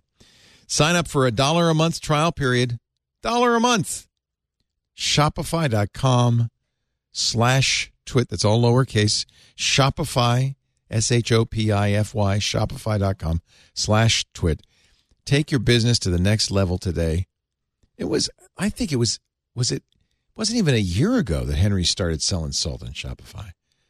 We bought, I know we bought him out for his first batch of, to give out to all our hosts on Christmas last year. So it's been just a little over a year. And now, like, it's sailing. He's he's actually hired people to do the fulfillment. He's got it's got it all wired. Shopify.com slash twit. Thank you, Shopify, uh, for all of your support. For my kids, I thank you. And for all of you. Uh, let's see. New emojis coming. I always like to look at the new emojis. We've seen our first look in iOS 16.4, which is out in public beta now. I don't know what that shaking face is for. Uh, mean, it's like a whoa, Whoa! kind of thing. Yeah. and then talk to the hand, both left and right. I guess. Although if you put two together, you could say it's this big. What is it? It's a high five. Oh, if they're next to each other, they're high fiving. Yeah. This big, this big means okay. Yeah. Hmm. How big is that? It's this big. You have to put some spaces in there. There's a moose. There's a mule. There's eagle's wings. Sorry, uh, oh, doctor. Fly, eagle's wings, fly. Is that a crow? A duck? A jellyfish? That's a, what is that plant? That's a, that's a dahlia? What is that? Or lavender? La- no, it's not lavender. Uh, there's a ginger root, snap peas, a fan, a uh, a comb, an afro comb. Hey, hey, hey! Isn't Black it? History Month, finally, what other got kind of comb would that one. be? Can I use that comb? one. No, no, I'm saying, I'm saying, Right I'm- on, I'm dude. with your brother. We got one. We I got one. when I was growing up, and I I was sad that the afros went away because I thought afros were so cool, and they and all my friends who had afros would have the comb stuck in it. They would just walk around Yeah, with it just stuck in. just yeah, yeah. stuck right in there. Did was you great. did you ever have a Just- fro? Just so you know, a- a- afros, afros are still here. Uh, They're back. They haven't gone away. Um, no, they're back. My daughter has. af- They, they they never left. Afros have been around. You know, uh, it's just not in your community, Uncle Leo. You don't see it all the time, but in my community, it has never gone away. Uh, and uh, yes, I had an afro. I had an afro so big. One time I was riding my bicycle and I got a bee stuck in my afro and it freaked me out. Okay, it I, you got to put a 15 picture. minutes to get it out. Do you have any pictures? I want some pictures. You got to put a picture in Oh, the Discord I, or something. I, I do have pictures of me in a fro. I, do. want to see you in a I'll- I'll fro because right now, When was this?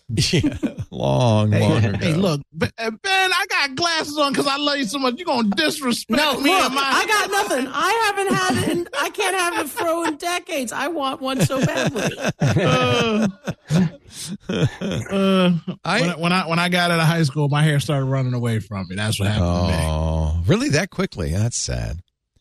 Yeah, Yeah, I want to see a picture of America. you in in your fro. There's also a uh, a, f- a wooden flute. I live through Leah now. Leah's got all my fros. Good for her. I think that's awesome. Shaking face, pink heart, light blue heart, gray heart. Now, I've only recently learned that the color of the heart is relevant, germane. Like you don't send a red heart to a friend, right? Is that right? What do you, who do you send a blue heart to? Or a gray heart? That seems bad. That seems like a Yeah, it's like a dead heart. dead heart, What- like a jinx. We need to have some Gen Zs on. Uh, You on to- this to episode translate. Explain it all. Translate. Yeah. Pink Heart has been a popular request for some time. Uh, this is from Emojipedia. The light blue heart and gray heart close some notable gaps within the heart emoji color spectrum.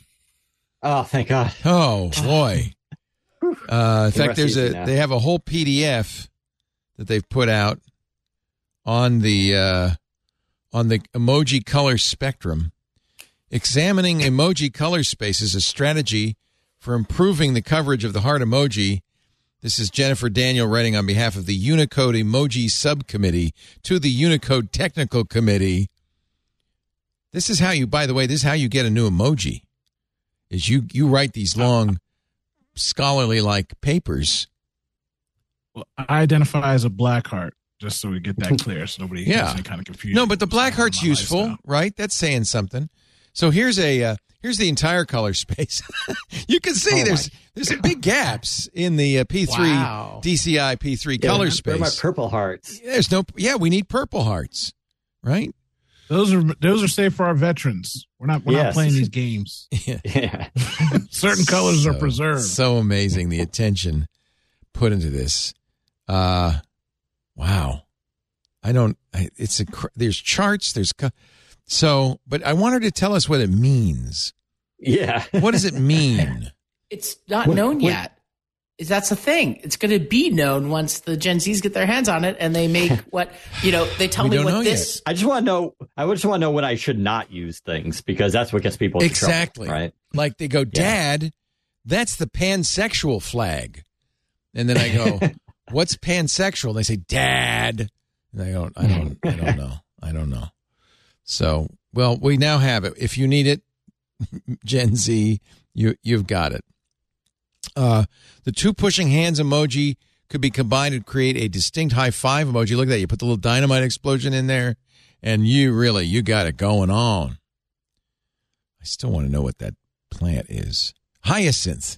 That's a hyacinth Hyacinth. Hyacinth. Hyacinth. Why? I, I would have thought it was lavender too. When you said it, I was like, that's a good answer. Good answer. Yeah. It can be went, used to talk about the actual flower, flowers in general, or the color purple. Can also be used in reference to springtime. May be used as part of the symbolic table setting for Nowruz, the Persian New Year. Oh, so they use hyacinths to celebrate their New Year. And then you could see all the different uh, uh, stylings, uh, you know, from the various folk of hyacinths. Anyway, that's probably gave more time to that story than it really, really deserved. But- Eat your heart out, Egyptians. Yeah, what about your new year, huh? Big changes coming, speaking of Google, to uh, YouTube. Susan Wojcicki, who was, I think, the 16th employee at Google, has been running YouTube for a long time. She is stepping down. She'll be replaced by her longtime lieutenant, according to Recode, Neal Mohan. In a recipe, in a letter sent to a new YouTube employees, Wojcicki said she was leaving in, st- in order to I want you guys to tell me what this means because between the lines, there's something here. Start a new chapter focused on my hmm. family, health, and personal projects I'm passionate about. Pushed out. Pushed out or wants to spend more time with her money? Which is it? I don't know. Yeah. I don't think she was. Either So it's or. hard YouTube, to know. YouTube has No. been amazing. This has been one of the few real successes at Google. I, I think like after a certain amount of time, you really do just get tired. That's my Yeah. gut guess. yeah, And, and when you vest enough shares to have, oh, I don't know, five hundred million dollars, why would you work? Or or maybe she also knows that something's coming down the road. Oh, that's let's bad say for that. YouTube. There you go. Bad you know, news she coming. knows like TikTok and everything. It's going to really start to eat into them, and you know, so she's like, "I'm just getting out now." I And, think that's know, why Sheryl Sandberg left Facebook. I think Sheryl Sandberg definitely saw it coming and said, "I'm Well- getting out of here before it's too late." Well, if you're Sheryl, it's like, why deal with it anymore? Yeah. And like, you Yeah. made your life and career, and like, you know, there was a point where we talked about her running for president, and then Cambridge Analytica and Trump and everything else happened.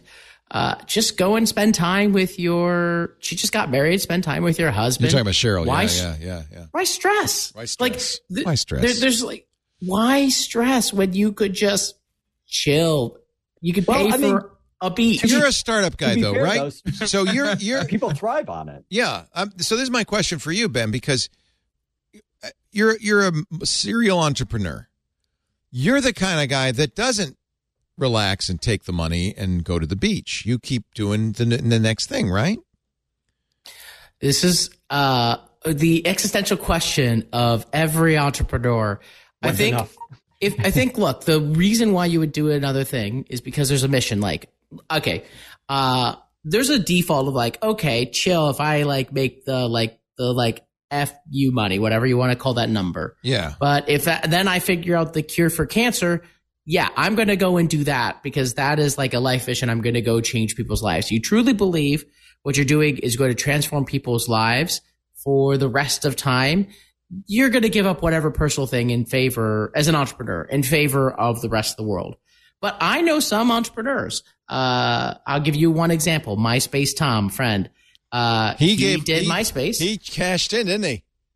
And he just he, Said, I, "I'm I- done." he goes on the beach. Yeah. He's like hanging out in Hawaii. Yeah. He's having the best time ever. He came he's up- the happiest person I know. He came up here with uh, uh, Trey, uh, and uh, we went out for uh, tacos. As a picture uh, of me walking with uh, with MySpace Tom over to uh, McNear's. We had uh, their Korean tacos. He said they were the best street tacos he'd had outside of L.A. And then went back to his mansion in L.A. He's like travels the world and does photography. I think that's why he was hanging out with Trey. he has all the time in the world. I There's remember one yeah, time. Yeah. I, I he well, I, I met the first time I met him. We spent three and a half hours just chatting uh, over tea at a coffee shop in Brentwood. You don't have Yeah. if you've sold your company, you don't care anymore, and you just want to hang out. That's what you get to But do. But he's unusual, right? He's He is. unusual. He's, Yeah, the, he's mean- the exception. yeah. You could also point out that maybe he's never the entrepreneur type. That I don't think he created was. a thing, got into Yeah. it, in you know, lucked out, but he just decided that's he doesn't want that lifestyle. Whereas He's- some people, you know, are like really into it. That's what they they live to do. Right. I mean, I know so many people like uh, our friend Loic Le Meur who just can't sit still, right? It just got to do the next thing. Everybody, by the way, uh, who is ever on MySpace knows who Tom is because he's your first friend. He was the guy looking over his shoulder at the blackboard because that's Yeah. that was the picture. That was that was how little uh, MySpace was. Uh, so anyway, Susan Wojcicki got into the whole thing by renting her garage to Larry and Sergey in 1998 when they were starting Google. Uh, they couldn't. they- Classic story. huh? Classic story. It's a great story. yeah, the isn't it? garage. Yeah. It, no, all all entrepreneurs tech start guys in in the the garage. garage. Yeah. Well, they, I mean, There's let's be honest. They started at Stanford. Stanford still gets a lot of money from Google Right. every year. They started at Stanford, but then at some point they said, well, we want to do our own business, so we got to move out of Stanford. Hey, look over here. Somebody's got a garage. And then Susan Wojcicki, uh, her sister Anne runs 23andMe. Her mom is very, uh, I think, uh, very involved in community uh, stuff. She, they're an interesting family, the Wojcickis. So anyway, 25 years at Google. She's retiring. Uh, seriously, Susan, if you think you want to run a small podcast enterprise and just kind of take it from zero to a million, uh, I know somebody who could help you out there. just in case you want to get back into it, right? Uh, let's see here. What else is going on? Patch Tuesday was uh, last Tuesday. I throw in another Windows story just for you, Daniel. Even I don't know this one. I, I, I, I, I don't do Patch Tuesdays. It's just It's an endless parade, a litany of Yeah. exploits. Who needs to know? Actually, the reason is Jermaine, both Apple and Microsoft this week fixed zero days that were actively being exploited. Uh, and this is this is what's so scary about you know the, the modern world. Apple had a problem in Web WebKit that had to put out a patch for everything: iOS, uh, iPad OS, Mac OS. I think even Watch OS and TV OS were updated because WebKit had a essentially zero-click exploitable flaw that somebody with malicious content on a website, if you went to that website, you'd be owned. That'd be it. You're done. Uh, that is kind of as bad as it gets. Microsoft fixed three actively exploited zero day vulnerabilities. Uh, it just keeps happening. I don't know. I don't know why. So, do you think, getting back to AI, AI is going to play an important role in doing this, both in looking at code Mm. and being able to spot these things, as well as using AI to do like hacks on itself to see if it can find these flaws? Because that seems like a pretty good uh, use of technology. I, I, okay. So this is a good example of is that uh, anthropomorphizing AI? If it's just uh, spicy autocorrect, how's it going to know if there's a security flaw? And yet we've seen it write code. Certainly, that's what Copilot Yeah. does. Uh, but it writes code without understanding the code.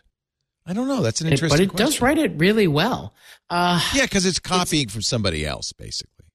Right? There, there's there's definitely AIs being built to help try to identify vulnerabilities, but vulnerabilities falls into this category. Same as like writing opinion pieces or investigative journalism where you have to like think critically about like oh like i'm going to push on the edge of this thing and then i'm going to push on the edge of this thing and then like find the like little hole. And that's just not a thing that the existing ai systems can do really well. They will be getting better and better at it and i do think at some point a lot of vulnerabilities could be patched by ai but humans will always find some unique way to break stuff up we'll say and for now at least i think uh, this is the one area where uh, like it's i'm trying to write a list of like all the jobs where AI is not going to immediately replace a bunch of people, or at least like could be much harder. And like investigative journalism on this is on this list. Like, uh, like the sec- like person who is checking for those security vulnerabilities is probably another one. Uh, just because that is requires some unique level of human intuition. We do know now. that we do know that AI Chat GPT specifically can write malware. Steve Gibson uh, talked about this on Security Now. Uh, cybersecurity researchers from Checkpoint have observed a tool being used by cyber criminals to improve and sometimes build from scratch malware and ransomware using Chat GPT. Uh, it's not the most sophisticated malware, but it works. It's potentially a big problem. I don't know. Is it this? Is that a different? I think it's different to create malware than to find bugs. I don't know. I don't know. Well, this is all going to be very interesting. I think you're right. I think we do have to do this week in AI. Or I'm sorry. what do we call it? Yeah. Artificial intelligence. Definitely not evil. That, that- that's Google's tagline, by the way. I know exactly where took Definitely. that from. We're definitely You're no evil. evil. Yeah, that's Hey. definitely where that came from. Before we wrap things up, I, I do want to show you something, a new sponsor that we have really been having fun playing with called Miro, M I R O. Some of you may be familiar with Miro. The idea of Miro is uh, it is a blank slate, a, a, a, a networked, shareable whiteboard that can be almost anything. So one of the hard things about talking about Miro is is it, it it's so amorphous you can do anything with it. We're building an Ask the Tech Guy board right now. We're going to use it for preparing our show Ask the Tech Guys. Mike and I are, are working on that right now. Miro can be so many things. Uh, it and what's great about it is it opens up and democratizes collaboration and input. If you've got a team with some people at home, some people at work, some people working nights, some people working days, you'll love Miro. It's a collaborative visual whiteboard that brings all your great work in one, to one place. And everybody can access it from home in a hybrid workspace, online, any time of the day. So you could put an idea there. Somebody can respond to that later in the day. It gives product teams a perpetual space where they can drag and drop insights and data so that nothing's lost, everything stays. And you can scale it up and down so you can zoom out to see the big picture or zoom in to see the details. Miro covers all kinds of use cases. You can build visual assets, you can present findings. It's fantastic for your next uh, Zoom call or Google Meet call because if you're doing a brainstorm on a call, you can have a timer, you can have polls. There's all these interactive features you can use to make that meeting more effective. You can build out your product vision on a Miro board by brainstorming with sticky notes and comments, live reactions, that voting tool. It helps you come to consensus quickly. You could set a timer, say, We got 30 minutes to do this. Express yourself in creative ways, bring the whole group together around one idea. Whether it's a quick wireframe, a drawing, a doodle, you do forget the napkin, just do it on the on the Miro. Or you can do kind of a mood board with clipping in, pasting in images and mock-ups from the Miro board. People who use Miro find it transformational. On average, they report saving 80 hours a user a year just by streamlining conversations and cutting down meeting times. As a result, Miro gives your team the chance to always stay connected to real time information. Gives the project managers, the product leads a bird's eye view of the whole project. You can create a Kanban board and assign tasks. It's great for Agile. Make sure nothing slips through the cracks. Get your first three boards for free. Start working better. Miro, M-I-R-O dot com slash podcast. M-I-R-O dot com slash podcast. When you're at Miro, check out the Miroverse. This is where I got a lot of inspiration. And if you're kind of still wondering, as I was, you know, what's going on? What is Miro? Go to the Miroverse. These are projects from the Miro community that they've uploaded that you can use as a template, as starting point. SpongeBob retro, sustainability infused user journey mapping. You can use it for icebreakers.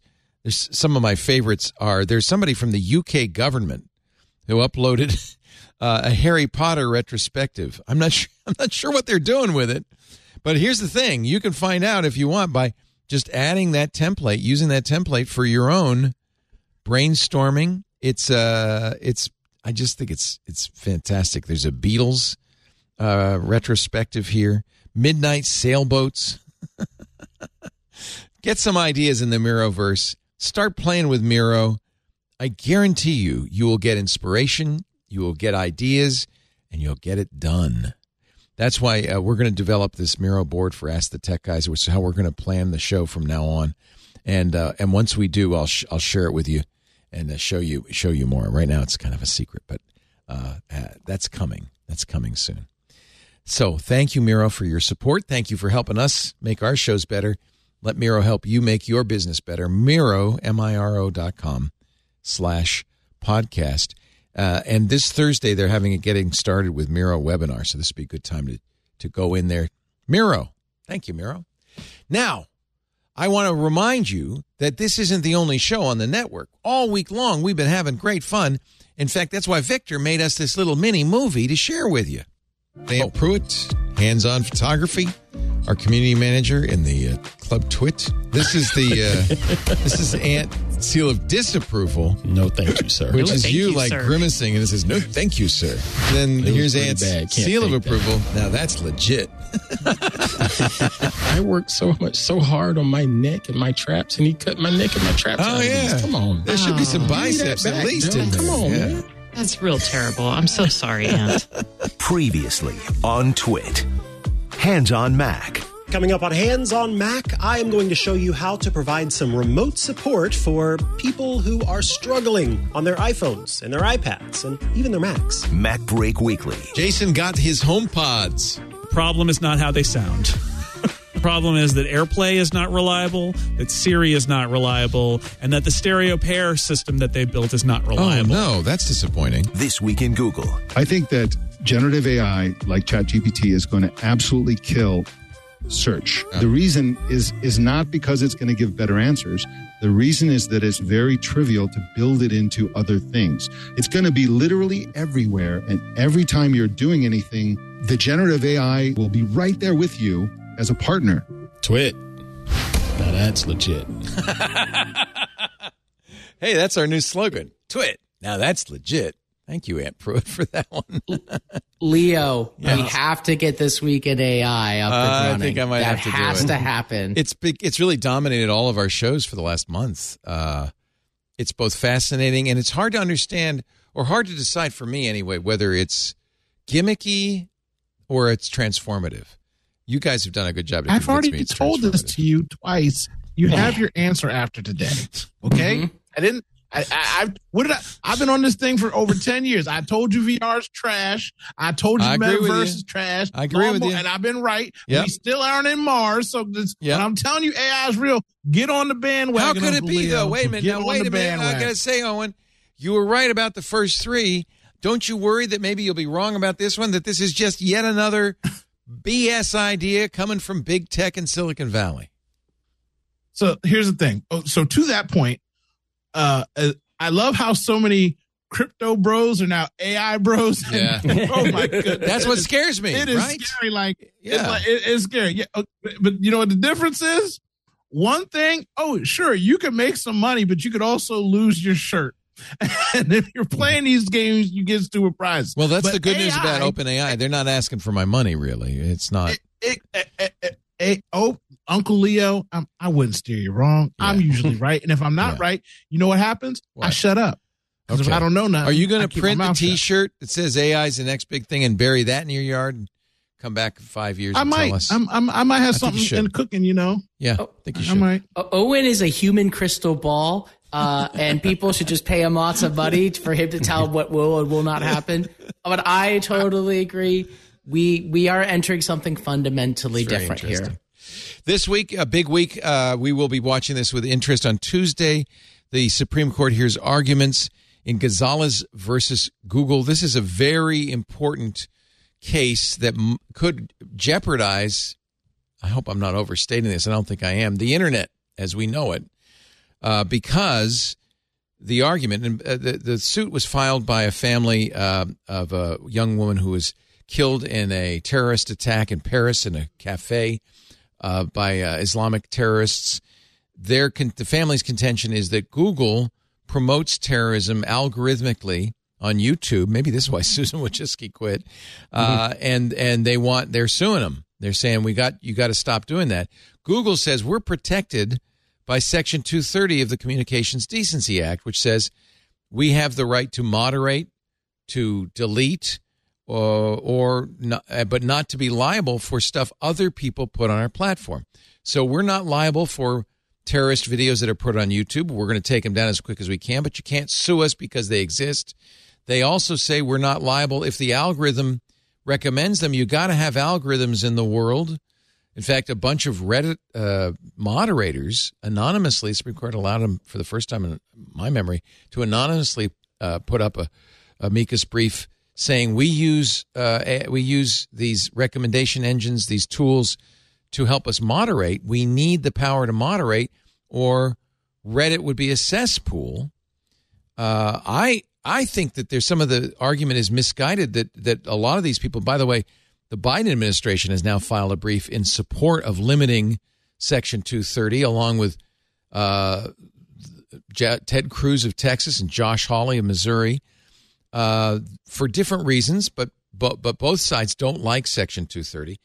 But my problem is they're all looking at big tech. They're all saying, "Well, see, it allows Google or Twitter or Facebook to get away with murder," and they're forgetting us, the little guys who have communities. We have an IRC, we have a forums, we have a Mastodon instance, we have Discord chat. If we lost our liability protection, uh, which could very well happen in this case, we'd have to shut them down because I can't afford to face hundreds of frivolous lawsuits over content not posted by me but posted by our community. Uh, I I, would never understood. This yeah. will affect you say, too at under- Windows Central if you have comments. Yeah. I never understood how people don't understand like that's why we have communities and how the internet works and how everything grew. I guess we could talk about and this is where the Democrats come in, right? They actually want more moderation and then the Republicans want less because freedom of speech. But I this freedom of speech thing drives me nuts because it's like I get it, but that's not it's not a the freedom of speech is not a constitutional issue here. It's it's not. We're talking about private property. And when you own a website or, you know, a service, it's private property. It's no different than if like someone came into your house and started protesting, you could be like, please get out of my house. They can't go, well, freedom of speech. You can go like, yeah, private property trumps that. Get out of off of my property. But this whole thing with this section 230 is just strange to me because it's like the same people who advocated for free market and private property and all this are now like, well, Twitter is so big, it should be a public square. It's like, says who? Like, it's not that big. Of all the social networks, Twitter is actually one of the lowest in terms of engagement and usage and people who are actually on it. It's not a town square just because you say it is. And even so, we can't just snap our fingers and decide, well, now we got to throw out all the laws and make that some sort of protected entity, unless you want to nationalize it. But no one wants to No nationalize one wants that. Yeah. Yeah, I mean, now you're a socialist, right? So it's Yeah. like it's such a weird thing that the people who uh, defend capitalism and private property are now all of a sudden like, well, no, you know, this is a community thing. Like, really, we're all now part of this like socialist thing. I don't know. It's weird. I think part of this is that it's it's safe and easy for a politician from the left or the right to attack big tech right now. But watch Oh, yeah, out. definitely. Watch out because it's not just big tech. And uh, you know, you can make them the your poster child for bad things. But frankly, Section 230 gives us the right to moderate. If somebody says something that's bad uh, in our chat or our forums, we can we can stop them. We can ban them. We can kick them out. We can delete their messages. And Section 230 means they can't come back and sue us. So if you get rid of 230, you're losing the right to moderate as well as the the right not to moderate. Uh, people post stuff on these sites. I don't want to be liable for it. And even if you're actively moderating, as Google is on YouTube, they're taking those videos down. Now, what about the contention? And this is the Biden administration's contention that you can save 230. Just take out the part where it's making algorithmic recommendations. Should should that be protected? This, this is so the case is like, and it's like really worth going deep into this case. And I, uh, I do recommend there's uh, a YouTube channel, Legal Eagle, and he's Yeah, he's goes in depth onto. He's He's, fantastic. Yeah. He has a great video on this specific subject, but it, they're not going after all of Section 230 in this lawsuit. They're going after. Uh, they're trying to claim that uh, YouTube is acting as a publisher because of the algorithm. So basically, that because the algorithm is curating and recommending something, it should be But outside of Section 230. That's also but that is what- dangerous. Yeah, well, that's that's uh, that's what an editor does. That's what you do. Uh, you know, I mean, uh, So, but the, that's the point they're trying to say. If that's what a, if what an, an editor would do, an editor wouldn't have the right. Editors to are protected. Publishing. No, editors Well, it are depends on the which.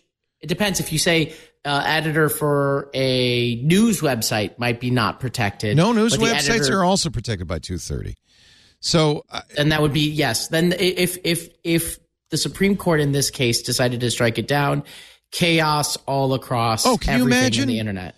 But and and I guess the question, and by the way, I argued at first in in favor of this kind of limited interpretation of, well, you don't need algorithms. The problem is who defines what's a good algorithm or a bad algorithm, and that's what Reddit moderators are saying. And that was what convinced me is, no, no, we use algorithms. We need algorithms. That's how we find the bad content. There's so much volume, we need algorithms, and if you ban them, you really cause huge problems. There's a very good go to Techdirt they have a page on Techdirt uh, about Section 230 called "Somebody on the Internet is Wrong," in which they explain uh, Section 230 in great detail and why all of the things the Biden administration, Josh Hawley, and Ted Cruz say are not not accurate, not not real. And uh, and and they're they're they're straw men because they don't like whatever they don't like. But we, I think, and I think I'm not alone in this. I think the EFF agrees, Epic agrees. We need Section 230, or there will not be. The only thing left on the internet will be big companies that can defend themselves. Uh, there will not be communities. It's very, very dangerous. Owen, do you have an opinion on this? the basic opinion is again when you say things are scary and they have to have solutions we don't have the proper tools to fix the things that need to be fixed. Yeah. and at least people are bringing attention to it uh, because so many things there's so much going on right now there's something like this like we, we need to have focus on it and we need to make sure that we're doing the right things to ensure that things get worked out. Because right now it's like stuff's flying at you and then you forget to do the things that you need to get done and then everybody will complain later when something goes wrong. So yeah the there's it's an open question how this Supreme Court would vote on this, and I'm sure there's some legal analyst who can tell me what they think each one would vote. But if it got struck down, I would expect Congress to scramble very quickly to write an updated law. But it would also have its tons of issues. It would there would be chaos for sure. Yeah, yeah. A lot of a lot of these people involved don't know tech. That's kind of the problem. And then you get lobbyists. that's the involved. biggest problem Yeah. that's the biggest And- problem So it's uh, it's uh, it's kind of scary, and, and I think part of it too, getting back to the publisher thing, and that that riles a lot of people, uh, especially on the right. You know, it's like, well, you want it both ways, and like, yes, we do want it both ways as a publisher and a website because I want my you know First Amendment right to publish things, but I also want to be able to moderate my community. And I think a lot of the um, know people who are against this stuff have just never run a website or community or any kind of business because when you do you want to curate the community so that they get the best experience. And if it's just total chaos and horrible things are being posted, no one wants to use your service because it's terrible. So, I what is just call one last thing because like most politicians do not know what they're talking about this. Uh, one positive, there is a Congressman Don uh, Beyer. I think I'm saying his name correctly. He's actually he's 72 and he's getting a machine learning degree at university Bravo. right now. So, Bravo. Well, and Ron Props. Wyden wrote, wrote this uh, during the process of negotiating the Communications Decency Act. He and others were concerned about the impact it would have on free discussion on the internet. So he wrote, and it's it's brief, it's beautiful, it's like a constitutional uh, clause. It's just very simple, but it's 23 words that protect the internet. And it's so important. It's not the only case the Supreme Court will be hearing this week. The next day, they're hearing another case. Uh, relatives of Nawras uh, Alas- Alassaf, a Jorda- Jordanian citizen, was killed in an Islamic attack in Istanbul in 2017. His family is accusing Twitter, Google, and Facebook of aiding and abetting the spread of militant Islamic ideology. This doesn't specifically address 230, but it's the very next day. I will be listening with interest to both days' uh, arguments. Uh, and of course, we won't know until the court rules uh, in the spring, but uh, it makes me very nervous. And when I see when I see President Biden, Josh Hawley, and Ted Cruz in the same boat, I get very, very afraid. Uh, this is this. If you get both the left and the right uh, agreeing on something like this, uh, I think there's a great, great chance it's going to happen. It reminds me of like politicians running over CDs and telling me that you know crime is because people make music and rap Yeah. music. Right. And Yep. The video games are going to destroy America. I'm like, so the people living in impoverished neighborhoods reporting through music what they're living through is not the problem of the fact that they're living in poverty and Exactly. in those dangerous situations. Thank you. It's the fact that they make music that sounds cool, telling Yeah. people, "Hey, we're living in hell here. Yeah. You get some help." Yeah. Th- that's the actual problem. And again, it's been the same thing. That's why I wish we had term limits in every single position. And I, I love you, Uncle Leo, but I'm trying to cut people off at 65. At the legal age of retirement, you can no longer be a politician. And Amen. yes, everybody's got to go to But- school but as- and take some kind of as, test. As I, I have to say, as Ben pointed out, there are plenty of people over 65 who are taking the time, who are learning the information. I'm 66. You say plenty. You could- I could I be. Why sh- between. You're saying I shouldn't be able to serve? I think I have a pretty good sense of what this is. I, I'm I'm saying you've got a pretty good gig, and you're not going to go be a politician. Well, I'm not running for Congress. I'm You're saying right. that You're you were absolutely right. You were you were probably one of the 13th wonders of the world. The fact that you keep so much knowledge in your brain, you should be doing something All more right, for all right. society. To be honest and fair, but right now you got a good gig. I'm not trying to put you out there You're or to pass. the Okay, do your job. Leo. I don't You're think exception, age, Leo, I don't think well, as an old guy, age shouldn't be the litmus test for knowledge of technology. Yeah, I agree. Well, it shouldn't be, but I'm trying to put some. I'm trying to put some parameters in here. I'm trying to. I'm trying to gap this thing. I'm trying. You might even be AI. Bill don't know Gates if is over right now. I can't listen 65. Uh, Steve Jobs would be over 65. I mean, th- this, They're not it's- politicians. It's, my generation that changed the world. So you could thank me very much. And I'm my and my elderly You're- friends. War. You're you're not. We'll be on the porch playing checkers, just, the you know. world thing. Yeah. Oh my Oh goodness! Goodness. Your generation changed the world. We did. Okay, okay, okay, boomer. All right. Knew this would happen. Every We're- we're- generation I'm out here with, changed the I'm out world. here with, That's true. Exactly. Every generation. I'm out here with. Oh, uh, you know, we used to have kids Leo, mining in about- coal mines, and now we don't. You know, remember, remember had kids at the farm and they couldn't read. A lot of people changed the world, Uncle Leo. Okay, y'all had a little part to it, but right now I'm trying to put y'all out the pasture in the political sphere. Thirty, whatever the age it starts, eighteen to sixty-five. At sixty-five, go go live your life. Start We a can have- podcast, start empire. You know, All right, all go do what you're doing. All right, all right, solution uh, for Senate. Every six years, it is only people over 65, and then the next six years, it's only people under 45. and then you just alternate. interesting. Oh, I, I God. know it's not real. No, no. All of those draconian solutions.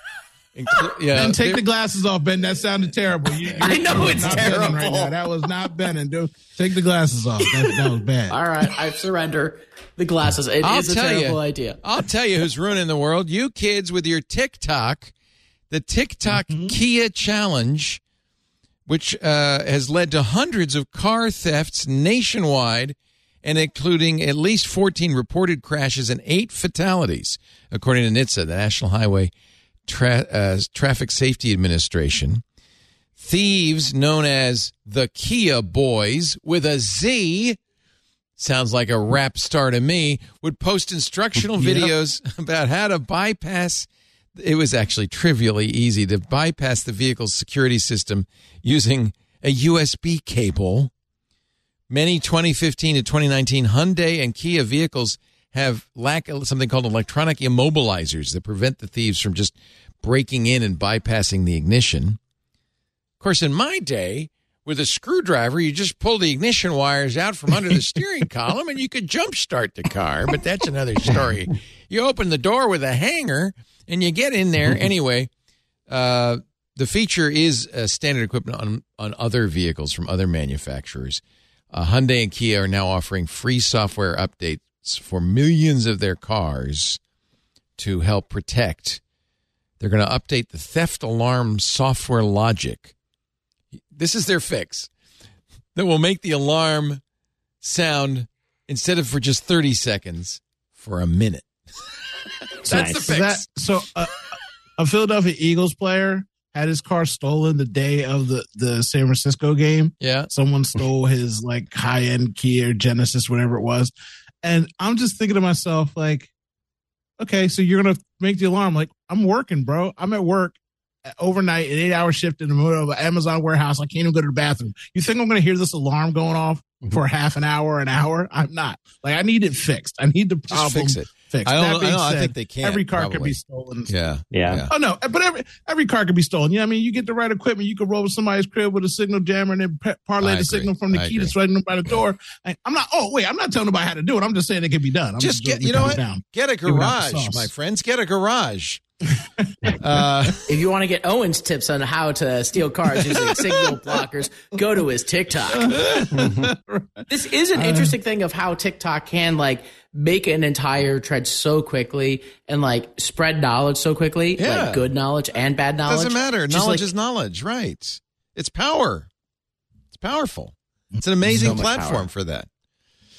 Um, let's see what else. I'm just I'm getting the seeds and the stems here. Those stories that have filtered down to the bottom. Um, Sam Sam Bankman Fried is in trouble. You know he's prevented. He's the guy who founded FTX. He's uh, out on a quarter million dollars bail, staying with mom and dad on the Stanford campus. Uh, but one of the one of the provisions of his bail was he couldn't use Signal or any encrypted message messenger because they were afraid he would attempt to tamper with witnesses. Uh, now he's in trouble for using a VPN. he uh, at least twice has used a VPN to surf the net. His lawyers say he wanted to watch the freaking Super Bowl. and, he, and he couldn't watch it because it was the February 12th was one of the days. Uh, and he couldn't watch it, but he had a um, he had a uh, some sort of NFL Plus subscription that he was going to use, and uh, he needed to use a VPN for it. But the government says no, no, we can't. Fox, Fox was giving it out for free in their app. You could have watched it on Fox for free. I don't know. I, I have only one thing to say for this story, which is if he was not rich and white, his bail would have been revoked and he'd be in jail. And he should be in jail right now. Keep the glasses on, Ben. Keep the glasses on. Smart man. He's a smart man, rich and Spot white. on. That's right. Spot on. But if you're going to get arrested, it does help to be rich and white. I'm just saying. Um, coming up with a quarter billion dollars bail is, you know, that's a good start. Where'd that money come from? I thought he was bankrupt. There's some guarantors. They think they went public. They're like other members of the Stanford faculty or something. Oh I my think I saw that. Yeah. His parents are professors at Stanford. BuzzFeed has launched quizzes created by AI, infinity quizzes. Do you, are you ready for an infinity quiz? Six quizzes, four playing on Valentine's Day, one sponsored by an advertiser, one just for premium subscribers. Uh, the quizzes are powered by Buzzy the Robot using OpenAI's API, trained on a blend of text, code, and information prior to June 2021. So don't ask questions from the old time, the early, the new times. Uh, here are some, just in case you want to take them. Create your own rom com, generate a breakup text, date your celebrity crush, find your soulmate. Hint, it's a house plant. Create your own cinematic universe for you and your friends, or create a cult for you and your friends. I can date my celebrity crush. Would you like to? Yeah, Ryan Gosling is my guy. Like, I just, I just want to be his friend. Like, Oh, he's like the yeah. coolest guy in Crushes the world. could just I be friendships. Be his friend. Yeah, crushes could be friendships. Yeah. Uh, data it's Ryan brokers. Gosling. I might be a little bit more. Data Ryan. brokers, you might want to watch out for this. Then are selling your mental health data, and it's not illegal. One company advertised. This is from an article in the Washington Post. One company advertised the names and home addresses of people with depression, anxiety, post-traumatic stress, or bipolar disorder. Another sold a database featuring thousands of aggregated mental health records, starting at two hundred seventy-five dollars per thousand ailment contacts Wow. data brokers. This is a study published this week by a team at Duke University's Sanford School of Public Policy. They contacted data brokers to say, "Hey, what kind of mental health information I could could I buy?" She found 11 companies, the researcher Joanne Kim found 11 companies willing to sell bundles of data that included information on what antidepressants people were taking, whether they struggle with insomnia or attention issues, details on other medical ailments, including Alzheimer's disease or bladder control difficulties. Some of the data was offered in aggregate form that would, for instance, allow a buyer to know a rough estimate of how many people in an individual zip code might be depressed. But other brokers offered personally identifiable data, names, addresses, incomes. One data broker sales representative pointed to lists named anxiety sufferers. Can you imagine Consumers if employers get that? Oh, if, my like some employers abuse that. Yes. You know. consumers with clinical depression in the United States. You could even get a sample spreadsheet. This feels like it should be illegal. It isn't. How is it? How is it not illegal? The law doesn't I- protect what- the what's up with all this information. HIPAA? It's protected by HIPAA. Your doctor, your hospital, uh, health entities can't share it, but it doesn't protect the same information when it's sent anywhere else, including app makers, companies. Yeah. That you know, so if so, there, so you know, a pharmacy maybe.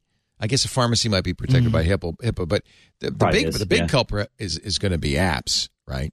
That's what I'm saying. Like, you know, this is, you know, talk about what Owen mentioned earlier about spying on yourself. I mean, this is what that is, right? This is Yeah. people entering data into, and, you know, getting back to Bing chat, people are having these conversations, but they're entering in a lot of information. Now, I'm not saying Microsoft's going to identify you by name, but you're, you're voluntarily putting a lot about your own psychology out there when you use these chat things and when you use these medical apps and there's so many of them now you're putting your information out there. And it's uh it's not surprising that this happens but you're giving out a lot of information that's not necessarily protected by your doctor that you used to have that same relationship Terrible. and I don't have any foil right now, but these are the moments why when people make fun of me for living in a black site, or when they go on my Twitter, and it says I was born in 1949, or they go on Facebook and it says that I'm a white man that lives in New York City and I was born in 1942. These are the reasons Yeah. why all of my information is scattered across the ethos. That's, my phone's Two not the- my name, my house ain't my name, my car in my name. They're not going to get me out here. I'm not snitching on myself.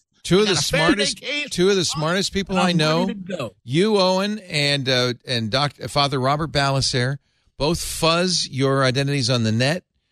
Robert goes to huge lengths to to completely fuzz information, uh, and it's usually the people. Honestly, it's usually the people who have a little bit of a dark streak to them anyway, and kind of know what hackers are capable of, and are aware of what can be done. Father Robert goes to DEF CON all the time, and he knows. I don't trust Americans. I know better. Yeah. I know. I know what people can do on the internet. Yeah.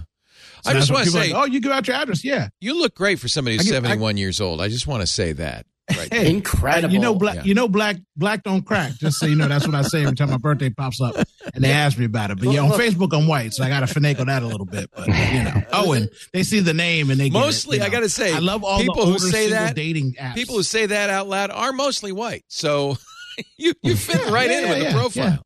Yeah. My, my my favorite thing is advertisements I get. Like, you know, single and 70 is my jam. You know, there's a lot of good looking grandmas out there.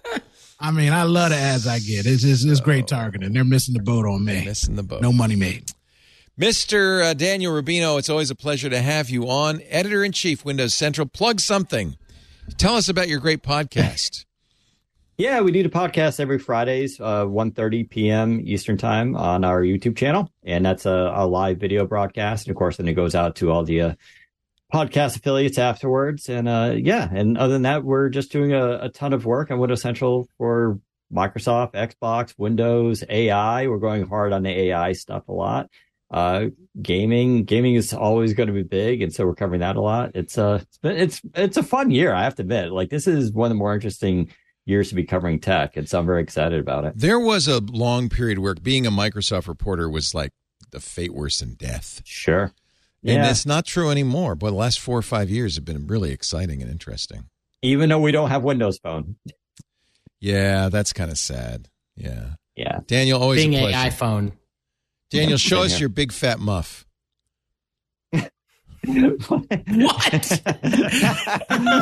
Anyone listening to this on audio is going to be really uh, confused. Yes. Uh, that big, what is it I know exactly what he was talking Yeah. about. What is that called? It's on his microphone. What is that? A Chaotica, Chaotica Eye, they call it. It's. go- I I, still don't know what it's doing for you, but it's working. Whatever. I still say it's the Chinese spy balloon. It looks like it. that too. Yeah. I'll, I'll, Yes. I'll buy that too. And thanks for the eye contact. I have to say, Oh, it no makes you. It, it at, at first, if you don't know it, it's if you know it, it's a little creepy. But if but at first, but if you don't know it, it makes you seem much more engaging and and kind of. Sure. I'm kind of falling in love with you, if you don't mind me saying so. I just, Look deep into you're my looking. eyes. You're looking right in my mm. eyes. I have a slightly crossed eye. You think it would fix that? Yeah, probably would. Yeah. Because like right now, like I'm actually closing one eye. What? No, you are not. What? Yeah. No, Okay, you are not. squint, That's No. crazy. So it can do blinking. That's crazy. And then his eyebrow like went up. You see, do it again. Do it again. Put it back. Do it again. So you can tell he's closing one eye because his eyebrow on the on the right is going up. Yeah. Yep. So Yeah. good. That's crazy. Wow, Mr. Eye Contact, Daniel Rubino, ladies and gentlemen. Ben Parr, he's in the Big Apple, uh, taking taking class at the WeWork University. Thank you for finding a spot to uh, to join us. I appreciate it. I just want to talk about AI all the time. And I'm going to plug my Substack now, benparr.substack.com. I talk about AI. And it's free. And it's free. Yeah. Every time I hear Substack, I go, oh, another subscription. But no, it's free. Uh, you should start charging for that eventually. But lots of good stuff. A really good uh, thing to follow on uh, Substack. The Social Analyst by uh, Ben Parr. And Octane AI, are you going to have a big reveal soon? Big reveal soon, building cool AI things. Uh, just follow me somewhere. I will put it in my newsletter. Do the newsletter. Do the we'll be announcing some Okay. very cool. There's some very cool AI things, like legitimately cool new stuff.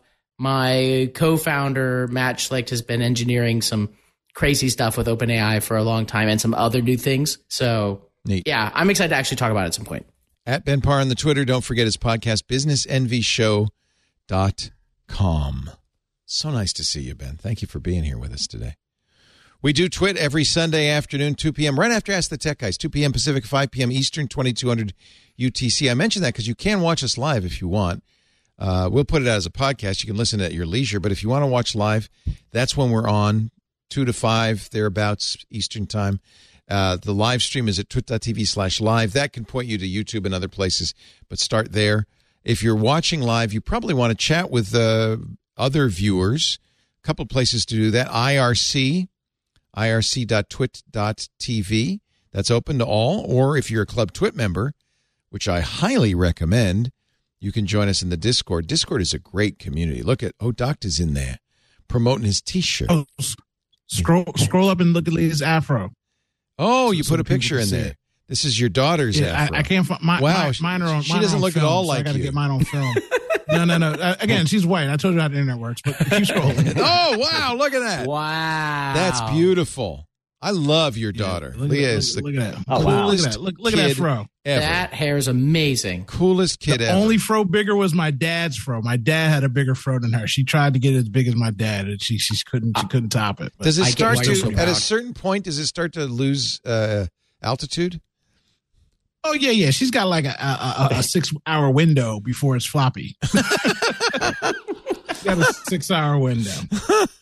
I love it. There she is, That- Angela that's at- Davis. that's that's, good. towards the end of the six hour window right there. I See love it. It's getting a little flop down? flop. Yeah, getting a little That's- flop to it. Yeah, there you go. All right. Uh, so that's the Discord. That's how much fun the Discord is. You also get ad free versions of all the shows, plus shows like we teased at Hands on Macintosh with Micah Sargent that we don't put out in public yet because they're they're in the incubator, which is the club. Uh, we also have uh, incubating Paul Thurrott's Hands on Windows.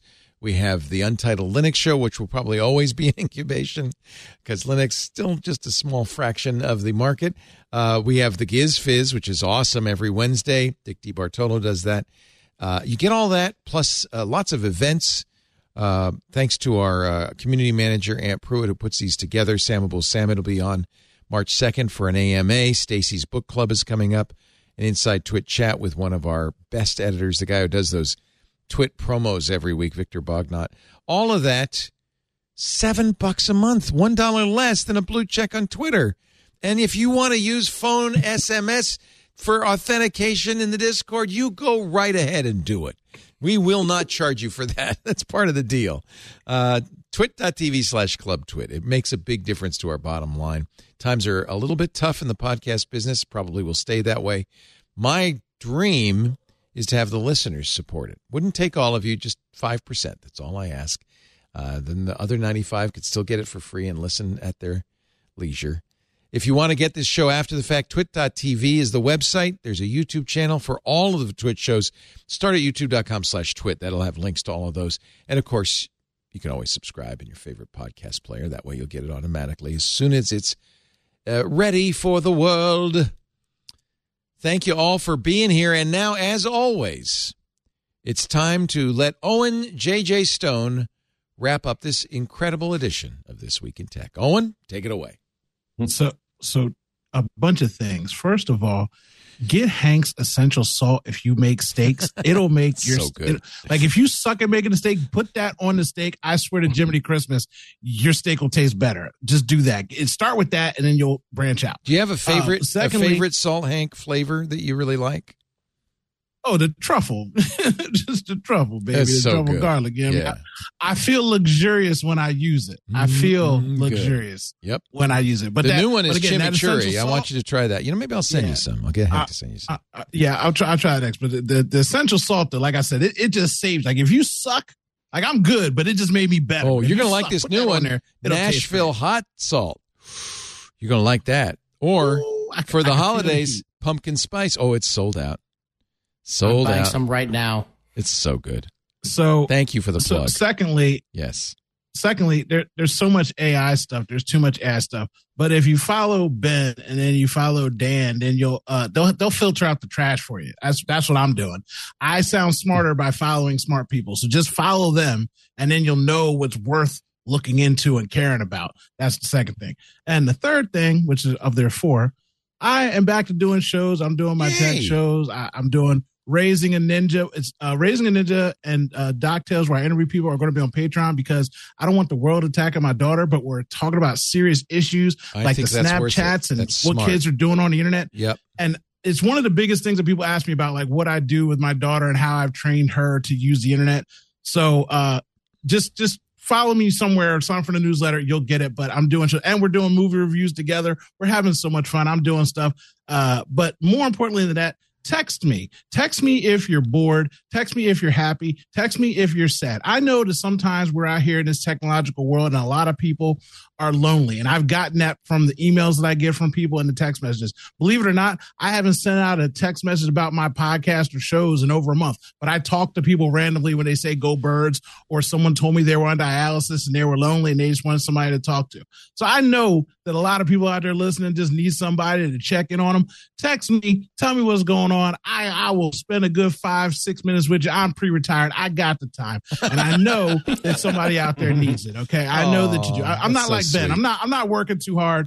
I made enough money and I'm trying to coast until the kid graduates high school. So I'm pre-retired right now. I don't like working. Working for suckers. I don't know, not you, not, not you listening, but some people.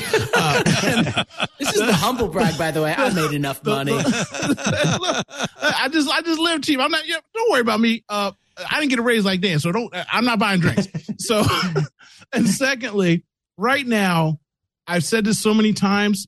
The apps are free. Start a podcast with your daughter, sister, son, Good uncle, idea. cousin, aunt, grandmother, Yeah. and record conversations hmm one of my best friends in life that I started doing these shows with uh, back in 2007, 2008, uh, passed away. His Oh. oldest daughter was 15 at the time. Oh. His son was three at the time. His son is now 10, and he asked me for the podcast and the shows. And I think that he's Oh. old enough to listen to the crazy stuff that we talk about. And for him to cry and call me and say, it's so amazing to see my dad's mannerisms and how much Yeah. fun he was because losing him at three years old, he doesn't have the context that his older sister has of how cool his dad was. And you might not think that you're important or you're valuable, but guess what? There's a lot of dumb people with a lot of dumb podcasts, and you ain't got to share with nobody. But pick up your phone, record something, save something, and have some fun in your family units that could go forward. I tell you what, my daughter's going to be telling the tales of my luxurious lifestyle in the decades to come to my grandchildren, whether I'm here or not. And I think you should do it too. And if you go to my website and buy a t shirt, you'll know why I say another twit is in the can. Amazing. Doing the twit. All right. Doing the twit, baby. Doing the twit. All right. I made that Dove video and they sent me like three years worth of soap. And I thought, does this soap go bad? Like, does Dove soap go bad? Like, can I keep washing? Nope, with you keep Like, using that. How long can I? Actually, some soaps a couple years later and it disappears. It's like it's going into the air. But I think Dove is pretty much tied to the ground. What? I still got one left. It's like 13 years old. I still got one classic bottle left in my closet. I'd never you use you did that unbidden, right? You did a video uh, with Dove. Oh yeah, un- It- it's when everybody was doing it. When yeah, when everybody was doing the Old Spice thing, I'm like, I'm a sensitive man. I use Dove. oh, man, I'm not. An And- Old and as I Spice remember- guy, but you know, As I remember, you were uh, you were showing some skin. yeah, yeah. You don't want to look that up. Don't worry about that. We got just children present now. It's it's like the oh Oh, you found it. Look at look. They see what's going on. What, what are you doing? Who's Oh. that guy? wants to use Old What, what Spice? is? Who are we? wants to What, smell like I'm in a pink bathroom. Excuse me, sailors.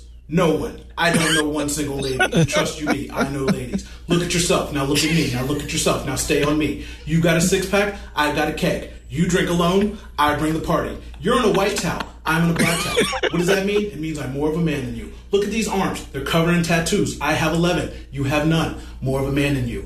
I can check off a thousand things on the list. Why am I in a pink bathroom? Because ladies love pink and I love the ladies. Why is there a I love the on my ladies. wall? Because I make babies. Ladies, beautiful babies. Free installation. Beautiful ladies. babies. Just for you. Free installation. Now, back to For you. old Free black installation. If you want to talk to Kevin Rose, watch yourself. So Zeros for and this, you got uh, how many Dove bars? Uh, a lot. it was a lot. It was a lot. Not the chocolate I ones, bathed the for soap free bars. for, for Yeah. years. Oh my god, bathe, Yeah, yeah, and bathe uh, for free. I bathe for free. Uh oh, Yes. uh oh, Ant, A long Mr. Ant time. is not happy. Mr. Ant says look, you needed some look, more push-ups, look. dude. Hey, look, look. What I'm saying is, uh, I still get ladies looking like that. Okay, my personality works for me. Look, if I look like Ant, I have a whole problem. There'd be married couples divorced, and the whole nation GDP would be Ant's down. good. Don't Ant's worry good. about that. Ant's and I'm out here. I'm out here giant. trying to do the best I can with what I got. I love that. Was a good look from Ant. Mm, mm, mm, mm. All right, let's do a sh- on that note. Let's do a show.